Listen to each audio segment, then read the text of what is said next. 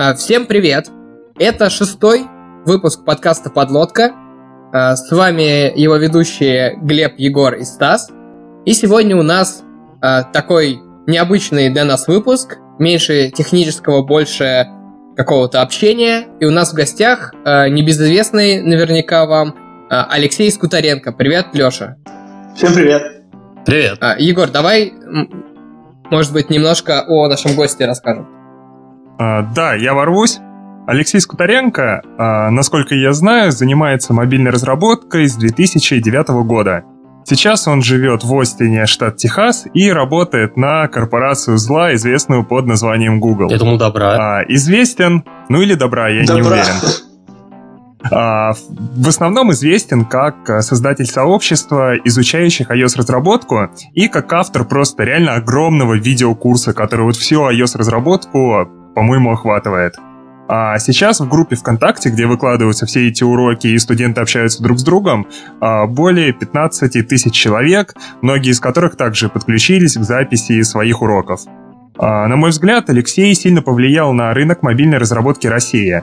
А вот чуть ли не каждый второй джун, которого я собеседовал, в первую очередь указывает группу Леши ВКонтакте как свой основной источник знаний. И это, я считаю, прям реально круто. А, Леш, есть что добавить к такому, к такой краткой вводной? Не, ну я даже не знал, что прям каждый второй. А, не, я слышал иногда, что люди говорят, а, приходят на собеседование и говорят, я прошел этот курс, а тот, кто собеседует, говорит, а я тоже. Вот. Я, слышал, но я как бы слышал их раз, я не знаю, 10. А, но я не знал, что прям каждый второй джун изучает. Ну, конечно, приятно знать. Не, если бы в тот момент, когда я начинал изучать с разработку твои курсы были, я думаю, мне бы это так помогло снизить порог хождения, который все-таки был. А, слушай, Леш, а как тебе вообще пришла идея на тему того, чтобы начать записывать курсы? Я, я сразу скажу, что э, как-то так получилось, что я постоянно обходил стороной, и я что-то такое слышал, то, что есть какие-то курсы в ВКонтакте, но в основном э, в самом начале карьеры учился по Рэю Вендерлиху, которым ты тоже, наверное, слышал. А, вот. Ну, конечно. А, ну и как сейчас пошутит Егор про то, что до сих пор учусь, да. вот. А как, как вообще пришла идея на тему того, чтобы записывать курсы, чем вообще вдохновлялся в самом начале? А, да, ну, получается, э, с чего все началось? Э, скорее всего, с моего, сам, с моего собственного тяжелого пути в эту э, разработку, потому что я был, э, после института я был этим э, программистом э, железячих всяких, то есть я писал на ассемблере, Э, под всякие микроконтроллеры EVR, вот, ну, в общем, такое.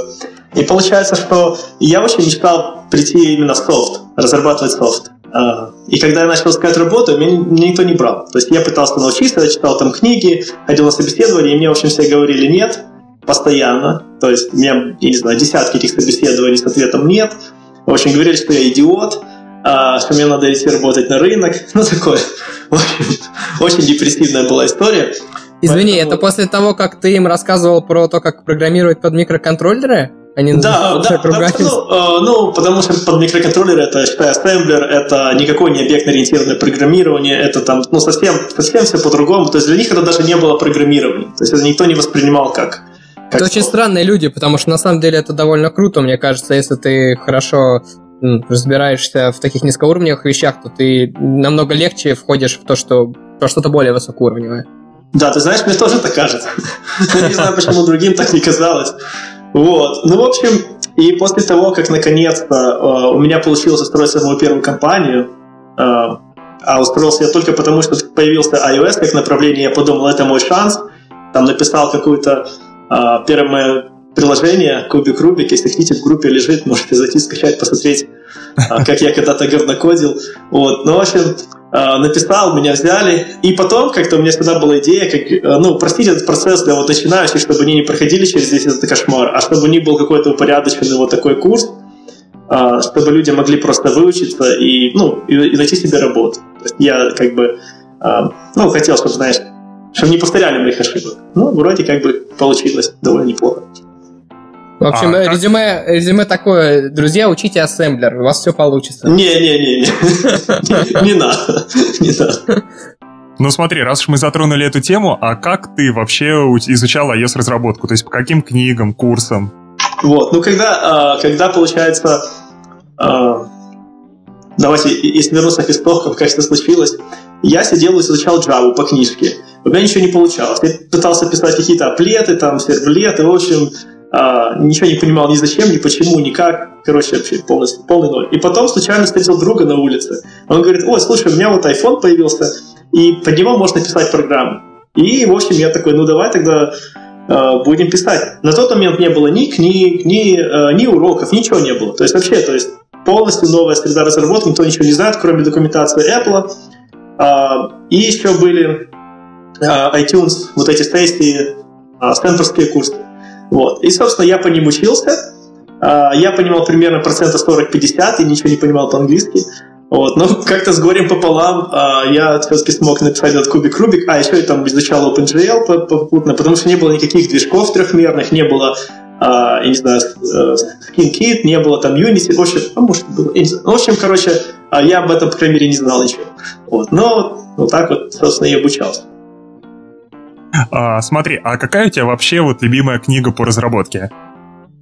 Любимая книга по разработке, а, скорее всего, это Effective Java. это как бы самая а, основная книга по Java. Это просто... Как это, как это называется? Ой, я забыл. Я даже по-английски забыл. Короче, это, это стандарт все равно придерживается. Там очень много практики. Я думаю, даже если вы не Java разработчик, то а, я думаю, ее стоит почитать. Еще очень хорошая книга Clean Code. Вот. Потому как писать чистый код и как не, не говнокодить, если что. Тоже важно. Подожди, правильно? Ты сказал Effective Java? Да, да. А на русском она называется как, не знаешь? Ну, это действительно, это прям такая библия Android-разработчиков в Авито, по крайней мере. Не, она ну, так и называется? Android. А, кстати, кстати, не Android, потому что а, на Android ты пишешь немного по-другому, чем на, ну, например, остальную часть там на Java, да? Не, ну да. Да, поэтому, ну, ну это как бы стандарт, то есть он, он очень много чего объясняет, и а, Java, конечно, сильно отличается от Swift или Objective-C, вот, но если как бы ее прочитать и понять вот саму концепцию, то, то ты понимаешь, ну, насколько важно вот э, писать так, а не иначе. Просто мне, когда я еще в универе учился и хотел тоже Java немножко поднять, э, мне рекомендовали книжку «Философия Java», кажется, она так называется. Это та же самая книжка или нет? То говорили, что это как Библия Java-разработчика. Может быть, я не знаю. Я, честно, не знаю.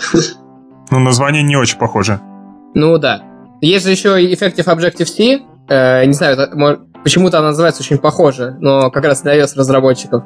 Интересно, а. не слышал. Ты не, не знаешь, не, не сталкивался? Нет. На русском она Steel Objective-C, по-моему, называется. А, я, если честно, а, к своему стыду не прочитал ни одной книги по Objective-C, а, так что, извините, не обладаю экспертизой. А, окей, смотри, мы поняли уже, как ты вошел в мобильную разработку, это было тяжелое время, но вот с тех пор прошло, сколько получается, 7-8 лет, наверное, да? Да. И ты в Google. Вот расскажи, чем вообще ты в Гугле занимаешься? А, ну, в Гугле, конечно, а, конечно, это, наверное, самая лучшая компания, в которой мне приходилось до этого работать. Вот. А, занимаюсь я, ну, неудивительно, да? Вот. А, занимаюсь я тем, что работаю в Google Play Services. Я разрабатываю системное приложение под Android, а, которое установлено на очень-очень-очень много телефонов во всем мире.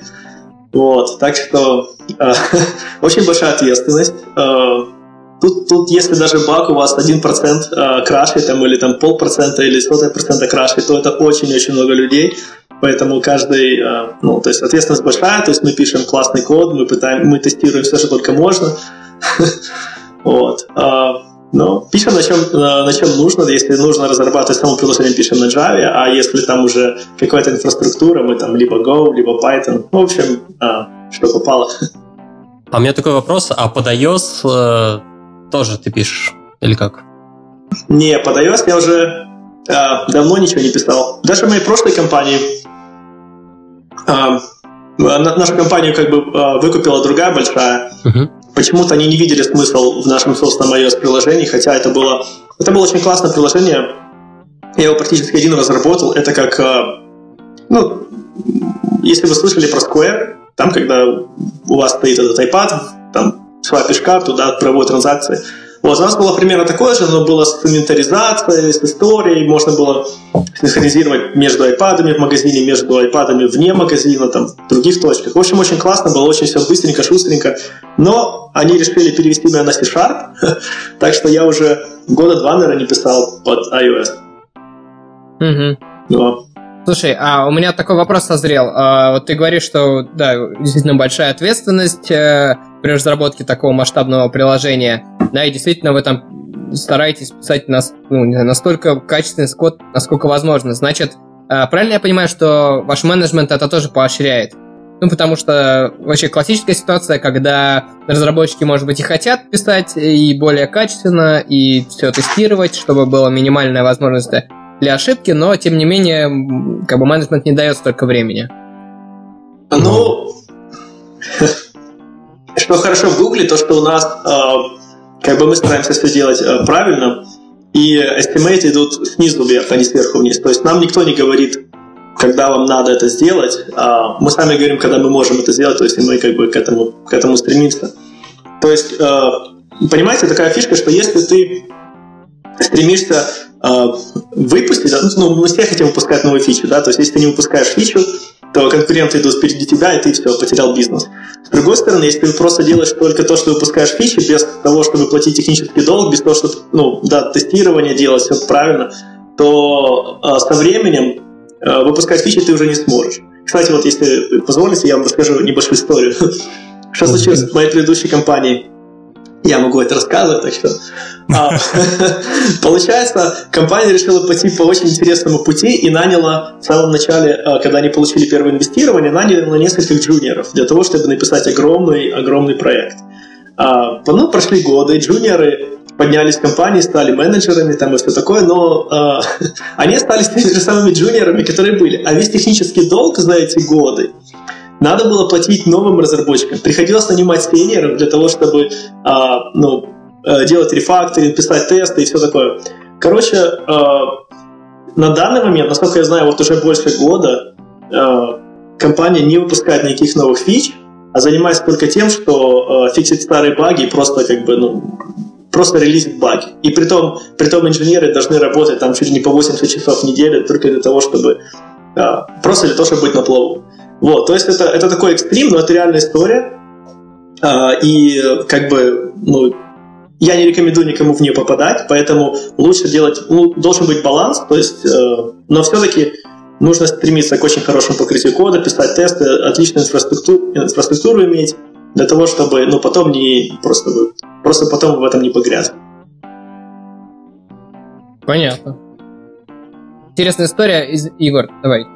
А, слушай, я... Вот можешь еще вообще рассказать историю, как ты попал в Google? Я слышал, там вот что-то было интересное про два оффера, один в Facebook, другой в Google. Вот как это все случилось, как ты выбрал, почему в итоге Google? Да, ну, получается, я, э, я, я не планировал менять работу до того, как не получил грин-карту. У меня была грин-карта в компании в процессе, и это был мой третий, третий третья попытка получить ее.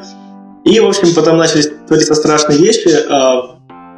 Э, наша компания купила большая, как я уже говорил, а потом мою грин-карту отменили. И мне нужно было что-то срочно делать. Мне нужно было либо начинать ее в этой компании, у меня уже веры не было в том, что будет что-то хорошее, и либо искать какую-то большую компанию, но которая может начать ее прямо сейчас. А, то есть компании, которые могут начать прямо сейчас, на самом деле их не так много. Это там Google, Facebook, я не знаю. А Amazon, например, 6 месяцев дает на начало. В общем, а, Практически их очень мало. Вот. Может быть, Apple. И я начал собеседоваться с этими большими компаниями. Вот. С Apple у меня, к сожалению, не получилось. вот. А, потому что я думал, что я такой крутой, что знаю, но они меня спрашивали совершенно другие вопросы, совершенно другие темы. Они хотели э, низкоуровневую разработку библиотечек, так, но это я уже да, о другом говорю, но очень, чтобы вы знали.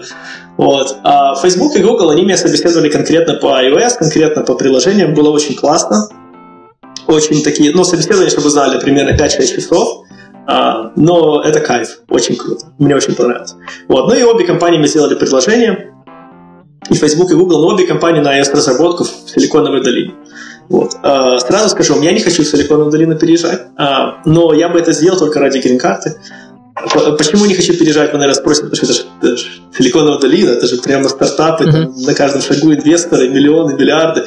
Вот, потому что, э, во-первых, там очень дорогая недвижимость. если вы хотите там жить, то вам придется платить либо аренду, там 3-4-5 тысяч долларов в месяц, а, либо вы купите дом за там полтора миллиона долларов, и даже с вашей огромной зарплатой вы будете выплачивать его всю жизнь а, без, беспросветно. Вот, я этого не хотел. Ну, более того, там все очень дорого, там идет еще налог штата, добавок ко всему. Вот, в общем, я хотел по возможности остаться. Но эти две компании, они мне сказали, ну, только переезд. Вот, ну и, короче, после дол- долгого общения и, в общем, мне предложил Google работу в Остине, а, потому что у Google больше офисов, чем а, у Facebook. И я был в Остине, и я, в принципе, согласился, мне очень понравилось. Но работа была на, а, на Android. Вот его дела. Такая неувязочка. И такой вопрос. Э, как, как ты, получается, взял и переключился с iOS разработки на Android? Вот так вот. Я не знаю, ну, тем более сразу как бы в Гугле, там, не знаю, мне кажется, там уровень должен быть очень ого-го. Как ты подготовился к этим собеседованиям? Как, в общем, ты поднял свои Я даже спросил по-другому. Тебя пересобеседовали на Android разработчика или просто сказали, ну, ты все техническое прошел отлично, ты можешь, значит, работать кем угодно? Ну, это классный вопрос, конечно. Получается, вот в Гугле очень интересная вещь, то, что я не видел пока нигде, ну, может быть, это где-то есть тоже, я не хочу никого видеть, но а, Google на самом деле интерес, э, заинтересован вас как в инженере. Вот, то есть не, не в iOS разработчике, не в Android разработчике, а вот именно как инженер. То есть Google важна способность э, ну, мыслить, принимать решения, брать, брать ответственность, решать тяжелые задачи любыми способами. То есть и получается для Google, инженеров Google это не проблема переходить с одного проекта на другой, менять языки, менять платформы. То есть это нормально, абсолютно нормальное э, явление. Вот. И я, наверное, даже скажу, что это очень редко, когда человека нанимают согласно позиции, и он все время работает на, на вот этом, своим языком занимается. То есть э, мы делаем очень много всего, э, все, что нужно, вот, например, э, да, то есть надо было переключиться на Android разработку, но на Android есть там всякие э, build, вот эти вот штуки, на, ну, на Gradle или на, на Groovy.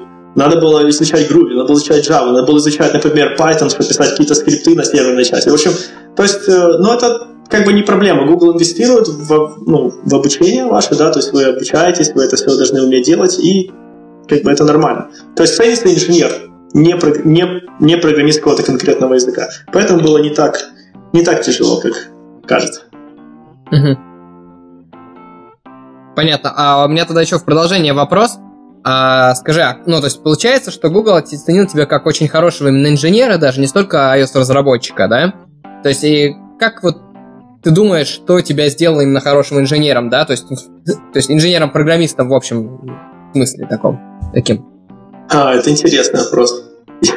Никогда о нем не думал. Ну, э, очень много помогла, на самом деле, мне моя группа, потому что когда, когда записываешь кучу уроков, то, то ты по-любому делаешь э, ошибки, ты их э, изучаешь, потом, чтобы записать какую-то тему, ты должен ее конкретно ну, почитать. Это одно дело, знаешь, знать вот так вот, как бы на 90%, но когда записываешь урок, ты должен знать полностью все, чтобы э, ну, если знаете, как идет урок, я сейчас немножко отвлекусь, расскажу, как я писал уроки. Я писал небольшой план, вот, Mm-hmm. И потом целый час я его рассказывал. Целый час вот без остановки, без... Э, там очень, очень редко бывают какие-то клейки. Вот, в основном это был урок на одном дыхании, и если я делал какие-то ошибки, я все переписывал заново. Вот. И у меня в основном уходило на один урок где-то по 5 часов, вот, э, чтобы записать один урок. Поэтому, э, ну, я почему-то верил, что это, ну, что вот так должно быть. Ну, я же другого не знал, меня никто этому не учил. Вот ну, это как правильно записывать одним дублем, как La La Land. Вот, ну, да, вот именно. так, так что, э, и когда, чтобы мне не, мне не тратить много времени, ну, написать, например, записать урок за 5 часов, а не за 55, то мне нужно очень хорошо знать эту тему, мне нужно очень хорошо подготовиться, мне нужно уже э, написать какой-то прототипчик, понять, как работает, понять, если я буду об этом говорить, то где будет ошибка. Вот. И поэтому э, я записал вот эти два курса, там Swift и Objective-C, и на самом деле я очень, сильно вырос в, ну, из-за этого. Вот. А, ну, ну и потом, как обычно, то есть ты работаешь в компаниях, ты видишь кучу кода, ты видишь кучу проблем, и ты как бы э, учишься на этом. Я, я, не, я не проходил каких-то дополнительных курсов, не читал каких-то супер навороченных книг. Вот. такие дела. Но мне еще, честно говоря, кажется, что некоторая вот эта фундаментальная база, о которой ты вначале говорил, тот же самый ассемблер, э, такое глубокое понимание вообще, с чего все начинается, как бы в вычислительной технике, я думаю, что это тоже сыграло определенную роль. Ну да, думаю, да. По крайней мере, работа с памятью это у меня на ура. А, хорошо, слушай, а, у меня такой вот вопрос. А, ты вот сейчас живешь в Америке уже, получается, сколько лет? Где-то пять с половиной, наверное. Угу. А, вот ты сказал то, что в долину ты не хочешь, потому что там все дорого. Насколько я помню, там в этот в Калифорнии даже самый высокий налог вообще в Америке. А, ты живешь в Техасе. Вот, а, не знаю, ты путешествовал по Америке, может быть, заезжал в главный офис в гости? Да, вообще. конечно. Я, я, я довольно часто, к сожалению, летаю в эту в долину. В эту солнечную Калифорнию. Да, не, ну, ну э, там, я вам скажу, там красиво. Там, да, там есть эти горы, там есть океан, там, э, там, там все очень красиво, там технологии везде, да, то есть там, это же как, э, там все изобретатели, знаете, что-нибудь изобретут, и ты это видишь на улице. Ну, ну прикольно, прикольно. Э, мне нравится. Вот. Но Э, просто понимаете, там, куда ты не посмотришь, там везде программисты, везде инженеры. То есть они, они просто повсюду. Очень страшная конкуренция между компаниями, да, то есть все говорят только о стартапах, о, о кто кого купил, кто что там сделал, где там, как, там истории эти все обсуждают. Честно, а, мне уже как-то вот классно туда ехать, знаете, а, холостому, молодому, вот специалисту это супер, это просто, просто вот бомба. А знаете, семейному такому вот, уже, знаете, который немножко подустал, а ему уже надо жить где-то, знаете, вот а, в тепленьком месте, в домике за городом и воспитывать детей. Ну вот, поэтому. Угу.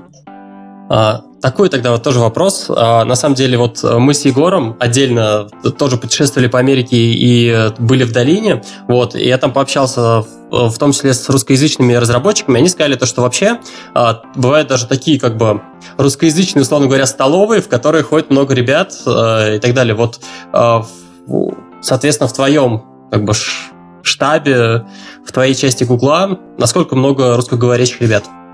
И как вообще ну, происходит обычное общение? В Остине помимо меня э, ноль, то есть тут никого нет э, из русскоязычных. Но как бы я особо и не, и не ищу, то есть uh-huh. я свободно говорю по-английски и как бы тут куча народу из разных, э, из разных частей мира, э, из разных стран, это очень круто, то есть ты можешь общаться и как бы и, и вот самое классное, кстати, про Google я скажу.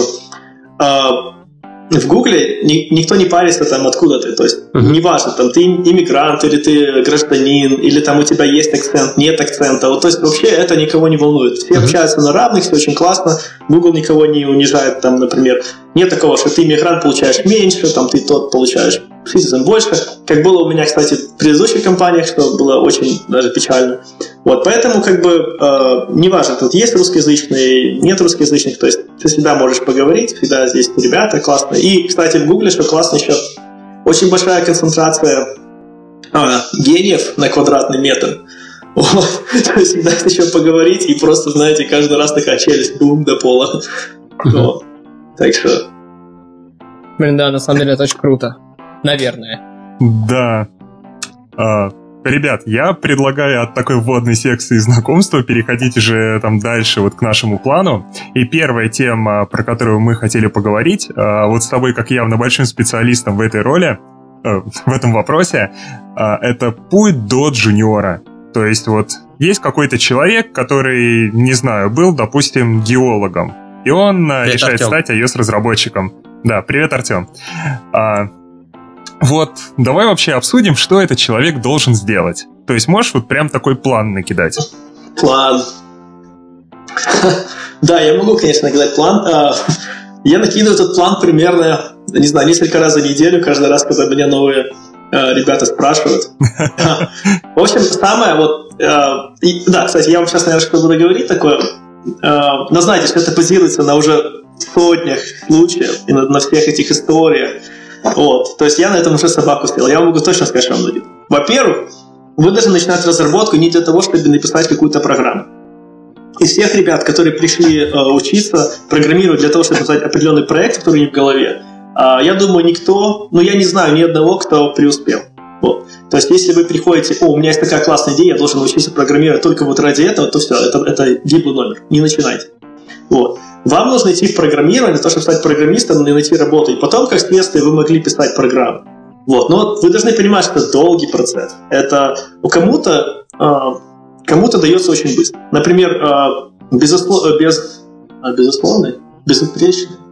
Короче, рекорд, рекорд прохождения моего курса и становления iOS-разработчика был три дня. А, Подожди, три дня? Без, это без, сколько уроков? Трое, без сна. Без сна, трое суток. А, это был безусловный рекорд. Вот. В основном, в основном, чтобы вы понимали, э, на это хоть примерно год. Поэтому джуниор должен, должен знать, что у него может идти год. И он должен к этому подходить очень основательно, он должен смотреть уроки и делать обязательно домашнее задание. Вот, то есть, э, во-первых, значит, мы не идем делать приложение, мы идем становиться программистами, мы посвящаем этому достаточно времени, мы смотрим уроки, но самое главное, мы делаем домашние задания. Если ты делаешь все домашние задания, вот к этим там урокам по Objective-C, например, э, то после них, конечно, ты, ты уже можешь, в принципе, искать работу. Вот. И еще, кстати, очень хорошо, если ты когда делаешь домашнее задание, ты проверяешь какую-то инициативу, собираешь какие-то небольшие приложения, если ты можешь загрузить на App Store, то потом ты на, на интервью приходишь и показываешь, как на своем телефоне, вот это мое задание, я довел его, ну, мое приложение довел его с нуля до App Store, и пусть оно там маленькое, неважное, там какое-то, и, и не делает вас миллионером, но, поверьте, сделать приложение, выпустить его, это совсем, совсем другое, чем просто там а сделать приложение на 95%. То есть это... Вот, вот я, а, да, у меня, слушай, у меня... на самом деле довольно понятно. Стас, дай на секунду. У меня на самом деле просто была похожая история. А, не знаю, мне кажется, это было пару лет назад уже. Ко мне подруга а, подошла и сказала, что, слушай, у меня есть идея для приложения. Насколько сложно научиться разрабатывать под iOS? Ну, она там из серии типа экономист или что-то такое. Вот. А, я такой, ну, попробуй. Вот, ну, естественно, это такое, реально такая мотивация, мне кажется, довольно спорная. Понятно, что у всех есть какие-то там крутые идеи, это все очень здорово, но э, действительно, наверное, не стоит на ней, э, я соглашусь с Алексеем, э, концентрироваться, если тебе тебя прет именно ну, вот эта разработка вообще в целом, если она тебя эм, увлекает, то лучше э, именно этим заняться, а потом уже переходить к каким-то там реальным проектам, когда у тебя будет достаточно опыта. А, Леш, а, ладно, пусть это спросит, он первый был. Ну да. А, у меня такой вопрос. А, ты говорил о том, что сам учился по стэнфордским курсам, и вот а, в какой-то момент у тебя появился собственный. Мог бы ты их как-то сравнить по объему там, материала и, не знаю, там... Ну, короче, сравнительный анализ такой некоторый дать. О, а, ну, не знаю, не знаю, как сравнить. А, одно дело, когда курс записывает какой-то неизвестный никому человек, да, и обещает, что вы станете разработчиками. Другое дело, когда вы сидите в одном из самых лучших университетов планеты, и к вам приходит а, преподаватель, который работает в Apple, разрабатывает, да, эти библиотеки и рассказывает о них. То есть это совсем, ну, то есть это вообще ни в кое, ни в кое сравнение не входит, да. То есть Стэнфордский курс, конечно, конечно, он намного, а, намного выше уровнем в этом плане.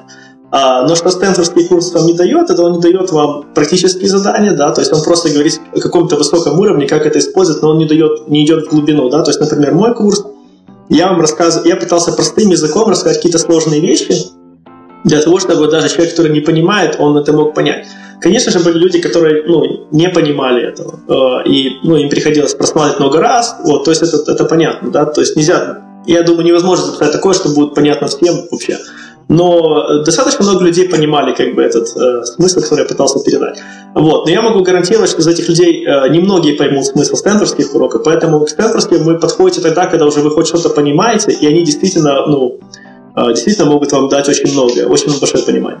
Вот. Моим урокам, это, мои уроки это как бы от начала до уровня junior. Вот, а, вот это цель, да. А, окей, у меня вопрос такой про домашку. Ты сказал, а, что вообще происходит с домашкой? То есть, э, по сути, есть некоторое задание, человек его выполняет, оно остается у него, или как? Просто, например, на тех же самых курсах, там, не знаю, э, вот на Курсере, например, часть курсов, там э, студенты друг у друга проверяют задания. Э, как вот у тебя происходит это? с домашек. Да, вот у нас в группе э, точно так же происходит. Получается, когда группа была очень маленькая, там примерно до 100 человек, я проверял домашки все сам и давал им рекомендации, мы пытались, э, ну, то есть, какая была цель? Цель, во-первых, чтобы ты сделал ее, да, во-вторых, цель это начать полировать твой код э, с самого начала, то есть избавляться от всяких э, ну, там, проблемах в стиле, проблемах в использовании неправильных концепций и все такое. Вот. А также, когда начали домашки копиться, и, и мы все выкладывали в группу. Когда начали накапливаться вот количество домашек, то уже человек мог, если он что-то не понимает, зайти в этот урок и посмотреть эти домашние задания, как выполнить другие люди. Он мог либо, например, переписать его, э, но уже как бы разбирая, вот, то есть это нормально, потому что программисты всегда копируют чужой код, это нормально, главное понимать. Вот. Э, и он мог сравнить свой код, то есть по, по эффективности, по, там, по, по красоте, по чистоте, вот, если позволите. Вот. То есть, э, когда же уже стало много людей, то ребята большое, большое им спасибо, конечно, они начали проверять друг друга. То есть уже более опытные проверяют домашки начинающих. И ну, я вижу, как люди выкладывают, как люди дают советы, это очень, очень круто. То есть наше сообщество, оно а, оно не движется, потому что там я им двигаю. Оно движется, потому что ребята вот взяли на себя ответственность и продвигают его. Вот я сейчас вспоминаю, как я начинал изучать Android-разработку. Ну, как я уже рассказывал в одном из выпусков, я тоже не сразу пошел в iOS. У меня сначала было такое долгое так, заигрывание с Android, но встал в итоге на светлую сторону. Так вот, а, когда начал изучать Android, я вроде бы вообще это просто делал, взяв какой-то там курсовой проект у себя в универе. А, это вроде бы было что-то вроде Flight радара, то есть ты летишь в самолете, приложение работает в офлайне, по GPS определяет там твою позицию и говорит, какие у тебя за окном интересные объекты. И я просто взял идею, начал читать статьи примерно по теме и пытаться писать код. И вот этот код, по сути, никто не видел, мне никто не давал никаких комментов. Я там варился абсолютно в собственном соку, наверное, года два, пока вот начинал изучать Android. И вот сейчас еще, вернувшись к этому, я понимаю, что если бы кто-то мне помогал, был даже не просто ментор, а кто-то бы одновременно со мной изучал, это прям, опять же, намного э, упростило бы вообще обучение всему. Да, я могу сказать, что если вы посмотрите на мой самый первый проект, то вы, вы поймете очень много. Но вот, например, а, что касается не iOS, например, вот Python, да, я когда пришел в Google, я не знал Python вообще. Это не тот язык, которым пишу, да, э, Objective-C мой любимый язык, и вот, но тут стал вопрос, мне нужно научиться Python. И как я учился, я отправлял код на код-ревью людям, которые очень хорошо в нем разбираются. И буквально за месяц-два, мой код уже безупречный, я уже пишу на Python свободно. Вот я тоже, кстати, сейчас хотел бросить про пользу код-ревью, что это прям очень похоже. А, то есть здесь ты учишься в процессе работы, другие разработчики смотрят твой код, говорят, что хорошо, что плохо, предлагают какие-то решения получше. И круто, что вот такой код-ревью возможен и в процессе обучения. Да, я думаю, код-ревью это очень важная вещь. Э, для начинающего разработчика, потому что даже если вы знаете какой-то один язык, вы не можете писать, э, как бы, то есть язык — это целая культура, целая комьюнити, целая там концепция вокруг него. Вы не можете их взять и писать на другом языке, э, ну, как, потому что там совершенно другие практики, да, то есть вы не можете вот просто так. Поэтому, если изучаете новый язык, или либо с нуля, либо это ваш первый язык, либо это ваш десятый язык, вам все равно нужен кто-то, кто будет проверять, говорить и объяснять какие-то вещи. Это очень важно. Слушай, ну я согласен насчет того, что различаются, конечно, практики, но ведь и много всего э, повторяется, да, если говорить там про проектирование, опять же, про архитектуру, там не то, не то чтобы в разных объектно-ориентированных языках сильно все прям различается, правильно я говорю? Не, конечно, да. То есть есть очень много похожих вещей. То есть если вы пишете на объект-ориентированном языке, и вы начинаете учить другой объект-ориентированный язык, это, безусловно, вы гораздо быстрее научитесь. То есть базовые концепции точно такие же. Но есть есть, например, ну, к примеру, вот Java Community, да, то есть Java существует очень давно, и на Java пишется очень много, ну, очень крутого кода, очень огромный проект. Они, вот эта комьюнити и вообще вся эта разработка Java, они вылезали эту Java так, чтобы э, команда, большая команда могла работать на большом проекте и не допускать серьезных ошибок. Вот, поэтому там очень жесткие правила, там, э, очень жесткие правила, как вы создаете там объекты, да, там вы должны делать билдеры, там если, если вы создаете какие-то объекты, которые просто передают данные, то, вы, то они не должны меняться, там они должны быть а, там immutable, то есть вы создаете совершенно по-другому, там совсем другие концепции, чем, например, Objective-C, где вы можете тяп-ляпать, там. просто главное не трогай, и все будет работать, да. То есть там в Java создается так, чтобы даже если ты захочешь трогать, то у тебя не получилось. Ну, поэтому... Но Swift в этом направлении явно работает. Ну, Согласен. Как вам сказать, э, у каждого языка, э, то есть нету идеального языка. Swift, конечно же, он классный, он очень э, модный, все такое. Вот, но тоже у Swift как бы не так много приложений, чем, например, у, того же Objective-C или у, того, у той же Java. Да? То есть Swift, он еще развивается. Каждый год мы видим новые, новые, новые, новые. Вот, поэтому я думаю, Swift надо дать время. Он действительно очень хороший. Вот. Но, но у него тоже свои концепции есть. Да? В нем есть, например, то, что нет в других языках. И вы на Swift делаете ну, такие вещи, которые, например, на Objective вы будете делать совершенно по-другому. Это правда. Давайте я немного верну нас к основной теме. Получается, секрет успеха для того человека, который захотел стать мобильным разработчиком, следующий. Он э, отвлекается от своей основной работы, выделяет в день, наверное, какое-то время и рассчитывает, что вот в следующий год он будет изучать твой видеокурс процессе он выполняет домашние задания, делится с другими участниками группы, получает фидбэк, улучшает свой код, и вот спустя год такой работы он становится уже полноценным готовым джуном. Я прав? А, ну, если бы все было так просто, конечно. Понимаете, все еще зависит от вашего внутреннего желания. То есть, если, например, а, ну, и от того, сколько вы можете время вложить, да, ну, и от того, а, какая у вас семья, да, там, вы, например, одинокий холостяк, или у вас пять детей, и вы живете там в однокомнатной квартире. То есть, а, понимаете, есть, да, окружающая среда, которая на вас влияет, есть ваше время, которое можете выделить, которое влияет очень сильно, ваша мотивация, да, если вы, если вы работаете на основной работе, например, 12 часов грузчиком, приходите домой, то я не знаю, например, сколько у вас ну, будет сил и желания. То есть, но... И откуда я... у вас MacBook? Да, и откуда у вас MacBook? Вот, э, кстати, тоже очень, очень такой вопрос, да, потому что на iOS вы должны иметь этот MacBook или, ну, что-нибудь типа того, это тоже очень большая боль, и не каждый может себе позволить. Вот, поэтому а, самое главное это а, выделить как можно больше времени, а, ну, как можно больше времени, как, как вы можете, и проводить его максимально эффективно, как вы можете. Да, то есть смотреть просто видеоуроки, и копировать чужие задания это может быть недостаточно. Или просто смотреть видеоуроки, но не делать домашки, это 100% недостаточно. 95% успеха это именно делать домашки. Поэтому выделите время, эффективно его тратьте, смотрите урок и просто делайте домашки, смотрите другие работы, общайтесь с ребятами в группе.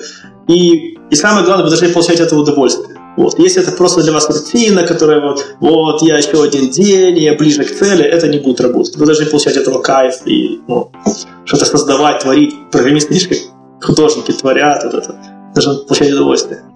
А, наши слушатели на самом деле спрашивают, э, там, не знаю, несколько выпусков подряд спрашивали на тему того, а что делать, если ты из глубинки? Вот. Или э, то же самое, по сути, те же самые курсы и откликаться на резюме там в соседних больших городах. Что бы ты посоветовал в таком случае?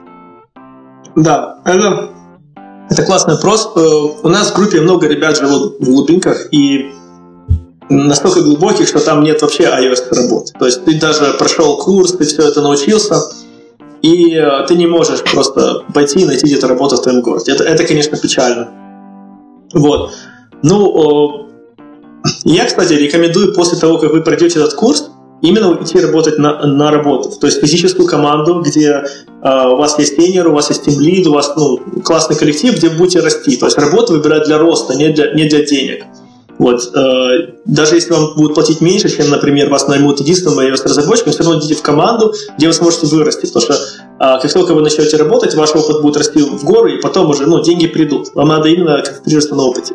Что касается глубинки, то это уже не вариант. То есть вы ну, не можете пойти на работу и получить этот опыт. Поэтому вам, э, ну, вам, конечно, тяжелее найти удаленную команду, и фрилансить тяжело, потому что нет реального опыта, вы можете э, ну, запороть вначале и как бы не добиться. Поэтому я, я просто рекомендую, что делайте домашки, выкладывайте как, как приложение, и потом вы можете либо искать работу и переезжать в другой город, либо, ну, либо фрилансить. Но, конечно же, это гораздо тяжелее, чем люди, людям из города.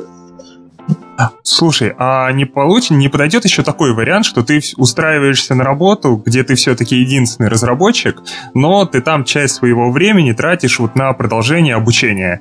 Мы просто как раз несколько выпусков назад с ребятами зарубались, вот куда лучше пойти джуну в большую команду или вот одним разработчиком. И мы нашли плюсы, в принципе, у одного и другого подхода. Вот то есть все-таки как ты относишься к тому, что чувак пошел один в команду, вот я бы, я бы еще, э, Леш, я бы еще пояснил, вот этот случай с командой, это действительно очень круто, э, сами, наверное, многие через это прошли э, из нас, э, но э, в начале тебя в такие команды хорошие могут просто не взять из-за того, что у тебя недостаточно опыта, недостаточно знаний и так далее. И вот как раз вопрос был скорее, где вот этот начальный опыт получить, и я как раз сбрасывал за то, что, возможно, какие-нибудь довольно стрёмненькие компании, маленькие, они в этом смысле нормально заходят. Да, ну, как бы, когда я говорю большая компания, о, команда или там команда с сеньором или тем лидом, я не имел в виду именно большая компания. Да, большую компанию могут, конечно же, не взять. Но ну, ну много есть э, компаний, где есть какие-то команды. Э, я, честно говоря, против варианта идти устраиваться самому джуниором, потому что, ну, я видел эти истории, и э, опыт не набирается. Если это единственный вариант, то да, конечно, ну, лучше работать, чем не работать, да, когда вы получаете деньги, можете еще за деньги, деньги вам платят, и вы еще образованием занимаетесь, это да. Это есть единственный вариант, это да. Но если у вас есть вариант, например, пойти в какую-то команду, где есть люди лучше вас, которые могут вам передать опыт, то вот этот опыт от человека к человеку, он идет, он, он гораздо быстрее набирается, чем если вы сами изучаете. То есть мой курс, да, вы изучаете и это тяжело, и я пытаюсь уже разжевать, как только могу, и но все равно это, это медленный процесс, да, занимает год. Вы устраиваетесь на работу в команду, и вы можете, например, все тоже изучить за месяц. Вы смотрите на код, вам, говорят, что делать, как делать, вы спрашиваете вопросы прямо на месте. Это совсем другое обучение, совсем уже другой уровень. А, хорошо, а, давайте дальше пойдем. А, такой вот вопрос. Наверняка у тебя достаточно много, ну, у тебя много студентов, и наверняка они по результатам прохождения твоего курса, после того, как они находят свою первую работу, устраиваются, они наверняка тебя благодарят. И я уверен, что у тебя достаточно много таких интересных success story. Можешь рассказать, не знаю, э, историю, которая лично тебя прям особенно порадовала. Да, историй много. Э, я думаю, э, людей, которые откликались, ну, их пару сотен. И еще, ну, конечно, людей, которые не отвлекались, гораздо больше, я, я, я надеюсь.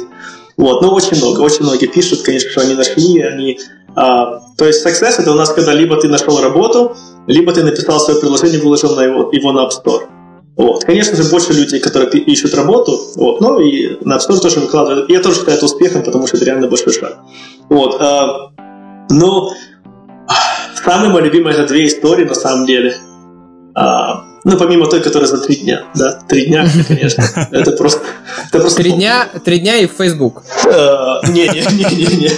Не, не, он, он, э, он на самом деле был... Э, он, он, у него опыт программирования был большой, и он просто просмотрел весь курс за три дня, и он сразу начал производить приложение. То есть он, ну, он достаточно классный. На четверной скорости, вот, ну, наверное, посмотрел. Может быть, да. Или прямо в мозг сразу, знаешь, как-то трансформировался. Вот. Но, в общем, две истории. Одна была это парень, а, ему было 15 лет, и он начал, э, начал проходить курсы, и уже 16 лет у него было на App Store приложение с сотней тысяч э, скачиваний. Вот. И, и он начал, он еще будучи в институте, даже, по-моему, а, или в школе, он был в школе, нашел работу программистом в команде. В общем, там очень-очень талантливый парень, и у него реально очень много получается. Вот. А, и вторая история это, это уже э, ну, парень, у которого семья и ребенок, который э, работал на работе, ну, старше меня. Э, и, в общем, на работе он понял, что там уже роста никакого нет, э, и начал изучать. Ему очень тяжело давалось, ну, ну просто очень тяжело. И он даже, по-моему, бросил работу, он не работал, изучал сутками. И я, кстати, этого не рекомендую, честно на всякий случай. Я рекомендую, всегда мужик должен работать, зарабатывать деньги, и если вам не повезло в жизни, и у вас уже, ну, как бы мало времени, это ваше единственное время для обучаться, то, ну, как бы это, это печально, но вы должны учиться, да, но не бросайте работу, потому что это очень большая нагрузка для семьи и стресс. В общем, а, он, он работает, он, его жена мне пишет и говорит, Алексей, ну что ж такое, он постоянно вот это, постоянно работает. И, и нет прогресса, нет прогресса, что делать? Я говорю, ну дайте ему уже возможность. Он, он так старается. Я говорю, моя жена тоже меня поддерживает, изучала программу. Я, кстати, да, я, я не работал, и несколько месяцев жена э, получала, ну, то есть она приносила домой зарплату, а я три месяца вот изучал iOS-разработку или четыре, вот, пока не написал это приложение. И он тоже, он где-то год мучился, наверное, может больше. Ну и потом он он очень хорошо, он устроился. Он, кстати, тоже как бы в городе, где работ мало, но он нашел работу, потом он ну, достаточно стал продвинутым, начал блог вести, в общем, там классно. Э, ну, очень, очень такая история успеха крутая. Я очень за него рад. Я даже попрошу тебя после записи подкаста скинуть ссылку на его блог. Мы после каждого выпуска прикрепляем всякие интересные ссылки, и вот эту тоже, я думаю, будет интересно разместить. А мне, а мне лично а. было интересно узнать по поводу, что это за приложение, вот, соответственно, от этого школьника. Не помнишь, про что? А это было? там, э, по-моему, физика. А mm. что там по физике, формулы или такое. О, кстати, если, если можно, я вам еще одно, одно тоже из любимых Давай, это, на самом деле довольно круто. Это, это студент, который, а, ну, то есть перед тем, как все это началось, да, я был в Одессе, и я когда стал iOS-разработчиком в этой компании, потом, то есть, помните, друг сказал, а почему бы тебе не начать iOS-разработку? Я уже написал приложение, устроился в компанию, поработал полгода, а потом другой друг в этой компании говорит, слушай, а почему бы тебе не начать фрилансить? Я начал фрилансить, начало получаться, и потом я подумал, слушай, а почему бы мне, ну, как бы у меня все получилось, да, я уже начинаю зарабатывать гораздо выше, чем, ну, доход, ну, гражданина Украины, а друзья мои, ну, нуждаются. Я подумал, ну, я пойду расскажу моим друзьям. Может быть, они заинтересуются, чтобы я их обучал. Вот. Но я э, предложил людям, они там, ну, все сказали нет, Потом потихоньку начали приходить, что-то там пытаться. Там. Я их учил, мы сняли квартиру, я их учил на квартире, а потом а, делился с ними фрилансерскими проектами. Такая была схема интересная. Вот. И один парень приходит ко мне и говорит, а что ты мне не сказал? Я 10 лет на стройке, 10 лет на стройке или 13, я уже не помню, он э, привозит кирпичи, и он должен кирпичи вкладывать в стены, Саша. Вот. И он 3 куба 3 кубических метра кирпичей в день должен в стены вложить. И вот это он делает там 10 лет. А, и он говорит, я хочу писать игры. Вот. И учи меня, в общем. И все. И э, я его начал учить. И буквально через два месяца у него было, у него был очень большой стимул. Там просто желание победы. И вот он, он не хотел работать на стройке больше, у него была очень сильная мотивация, какой ну, очень редко встретишь. И он а, примерно за два месяца уже начал работать и писать игры. И до сих пор он работает, разрабатывает игры, и очень-очень классно. А, кстати, по поводу игр. А, многие почему-то думают, что разрабатывать игры настолько же интересно, как в них играть. Особенно вот это есть, не знаю, там у школьников, студентов. Я сам такое проходил, то что мне казалось, вот, короче, вместо того, чтобы играть, вот сделаю что-нибудь полезное, буду разрабатывать, это будет весело, но когда пробовал, это, в общем, очень тяжко дается. Что ты вообще на эту тему думаешь? Насколько перспективно идти там в разработку игр или лучше заняться все-таки приложениями обычными? Или что вообще про разработку игр. Да. Тут, конечно, есть много чего рассказать. Во-первых, я сам очень люблю игры, и я очень хотел писать игры. Вот. Э, и самое первое приложение, которое написал, это был Кубик Рубик. А второе приложение, а именно игру, моя первая игра на App Store, это была э, там такая рисовалка, где мячик, ты рисуешь линии, мячик скачет, его надо было провести там по физическому миру, там в корзину. Вот, была такая Draw and Go называлась. Э, я с нее купил себе даже Mac куда-то с прибыли. И Apple даже дал нам баннер этот uh, New and Noteworthy. Вот, то есть mm-hmm. вот, такие крутые были. Круто. Это было, да, это было очень круто.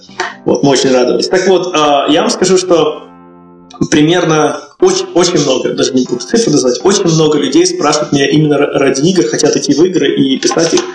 Вот я вам скажу, что э, то, что я сам понял на своем опыте, что в играх вы не заработаете столько денег, э, сколько можете заработать в приложениях, вы можете заработать очень много, я вам скажу, если вы выпустите, она пойдет. А, шанс этого, вероятность очень маленькая, вот, потому что игры надо очень сильно продвигать. И если вы, если вы, например, устроитесь в компанию как Blizzard, и вы будете работать в большой команде, где, например, вы будете получать большие бонусы, то, то вы можете стать миллионером, там, если, например, вы там э, классно что-то сделать, и где критики поставят там все десятки, то Blizzard может с вами очень хорошо делиться прибылью. Но это единственное, что я знаю, где вы можете заработать денег. В основном все истории, которые я знаю, это очень плачевные. А, там, там кстати, все, все экономят на техническом долге, то есть его никто не платит. Э, очень мало тестов, очень все, ну, очень много джуниоров, которые просто пишут там фичи, чтобы просто релизнуть все, и очень-очень-очень плохо, очень большой стресс, очень много времени. Если хотите почитать, история классная была про то, как чувак работал в Фабле и делал Fable 3, по-моему. Или, по-моему, да, Fable 3. Вот почитайте историю, там, там очень... И еще есть такой фильм на Netflix, а, про игры, э, инди... Про инди-игры, инди-игра, да, да, да, да. Да, вот посмотрите, там просто, там, так, там есть очень классная история успеха, есть еще парень, который там говорит, я, я хотел покончить жизнь самоубийством, я там, там просто, там есть история успеха, история просто провала и депрессии. То есть игры это классно в них играть, но очень тяжело их писать, и э, не так много можно заработать, как можно в приложении. Единственное, что, знаешь, в этом фильме э, он довольно, на мой взгляд, спорный, то есть, на том смысле, кому он понравился, кому нет. Прям вот у меня разделяются мнения с многими моими друзьями. Э, все-таки там есть такой момент, что э, все игры такие хорошие, да, э, ну там инди-игры в данном случае, они э, пошли из желания разработчика самовыразиться как-то, не просто там что-то запилить какую-то очередную Flappy Bird, а именно вот чего-то сказ- что-то сказать. Да, и вот в этом смысле, конечно, ну, я сам тоже хотел бы, наверное, сделать игры и, и игру, вернее, какую-нибудь, да, и дальше, наверное, есть идеи. Э, я могу и готов, мне кажется, таким заниматься только в свободное время, какое-то по чуть-чуть, да, то есть чисто как хобби. И мне кажется, что вот так вот уходить из э, ну, как промышленной разработки и вот так вот сидеть год э, без еды, как в этом фильме, извините за спойлеры, и пилить игру, это довольно не знаю, реально довольно стрессово, я бы вот реально не хотел. Ну тут тоже непонятно, а почему ты считаешь, что, что разработка игр это такая непромышленная разработка? Есть большие компании, я думаю, все их так плюс-минус знают, которые, ну, а, делают там всякие веселые фермы на потоке просто разными скинами и так, ну, на самом деле промышленная разработка игр, в том числе и мобильных, она есть. А, человек, в принципе, может пойти туда, почему бы и нет. Я думаю, что а, если ты вот как раз делаешь веселую ферму и натягиваешь туда на нее просто разные скины, там наверняка тоже и тесты есть, и, в общем, процессы настроены, и там проект менеджеры есть и так далее. То есть, скорее всего, там полный цикл, все, все по-взрослому. Но мне хочется Знаешь, мне кажется, я бы тоже хотел в это верить, если, но вот столько историй, столько я слышал от ребят, которые именно работали раньше в геймдеве или сейчас работают. Я слышал про такую... Я слышал много раз такую фразу «сделай или умри». Сейчас, э, как же...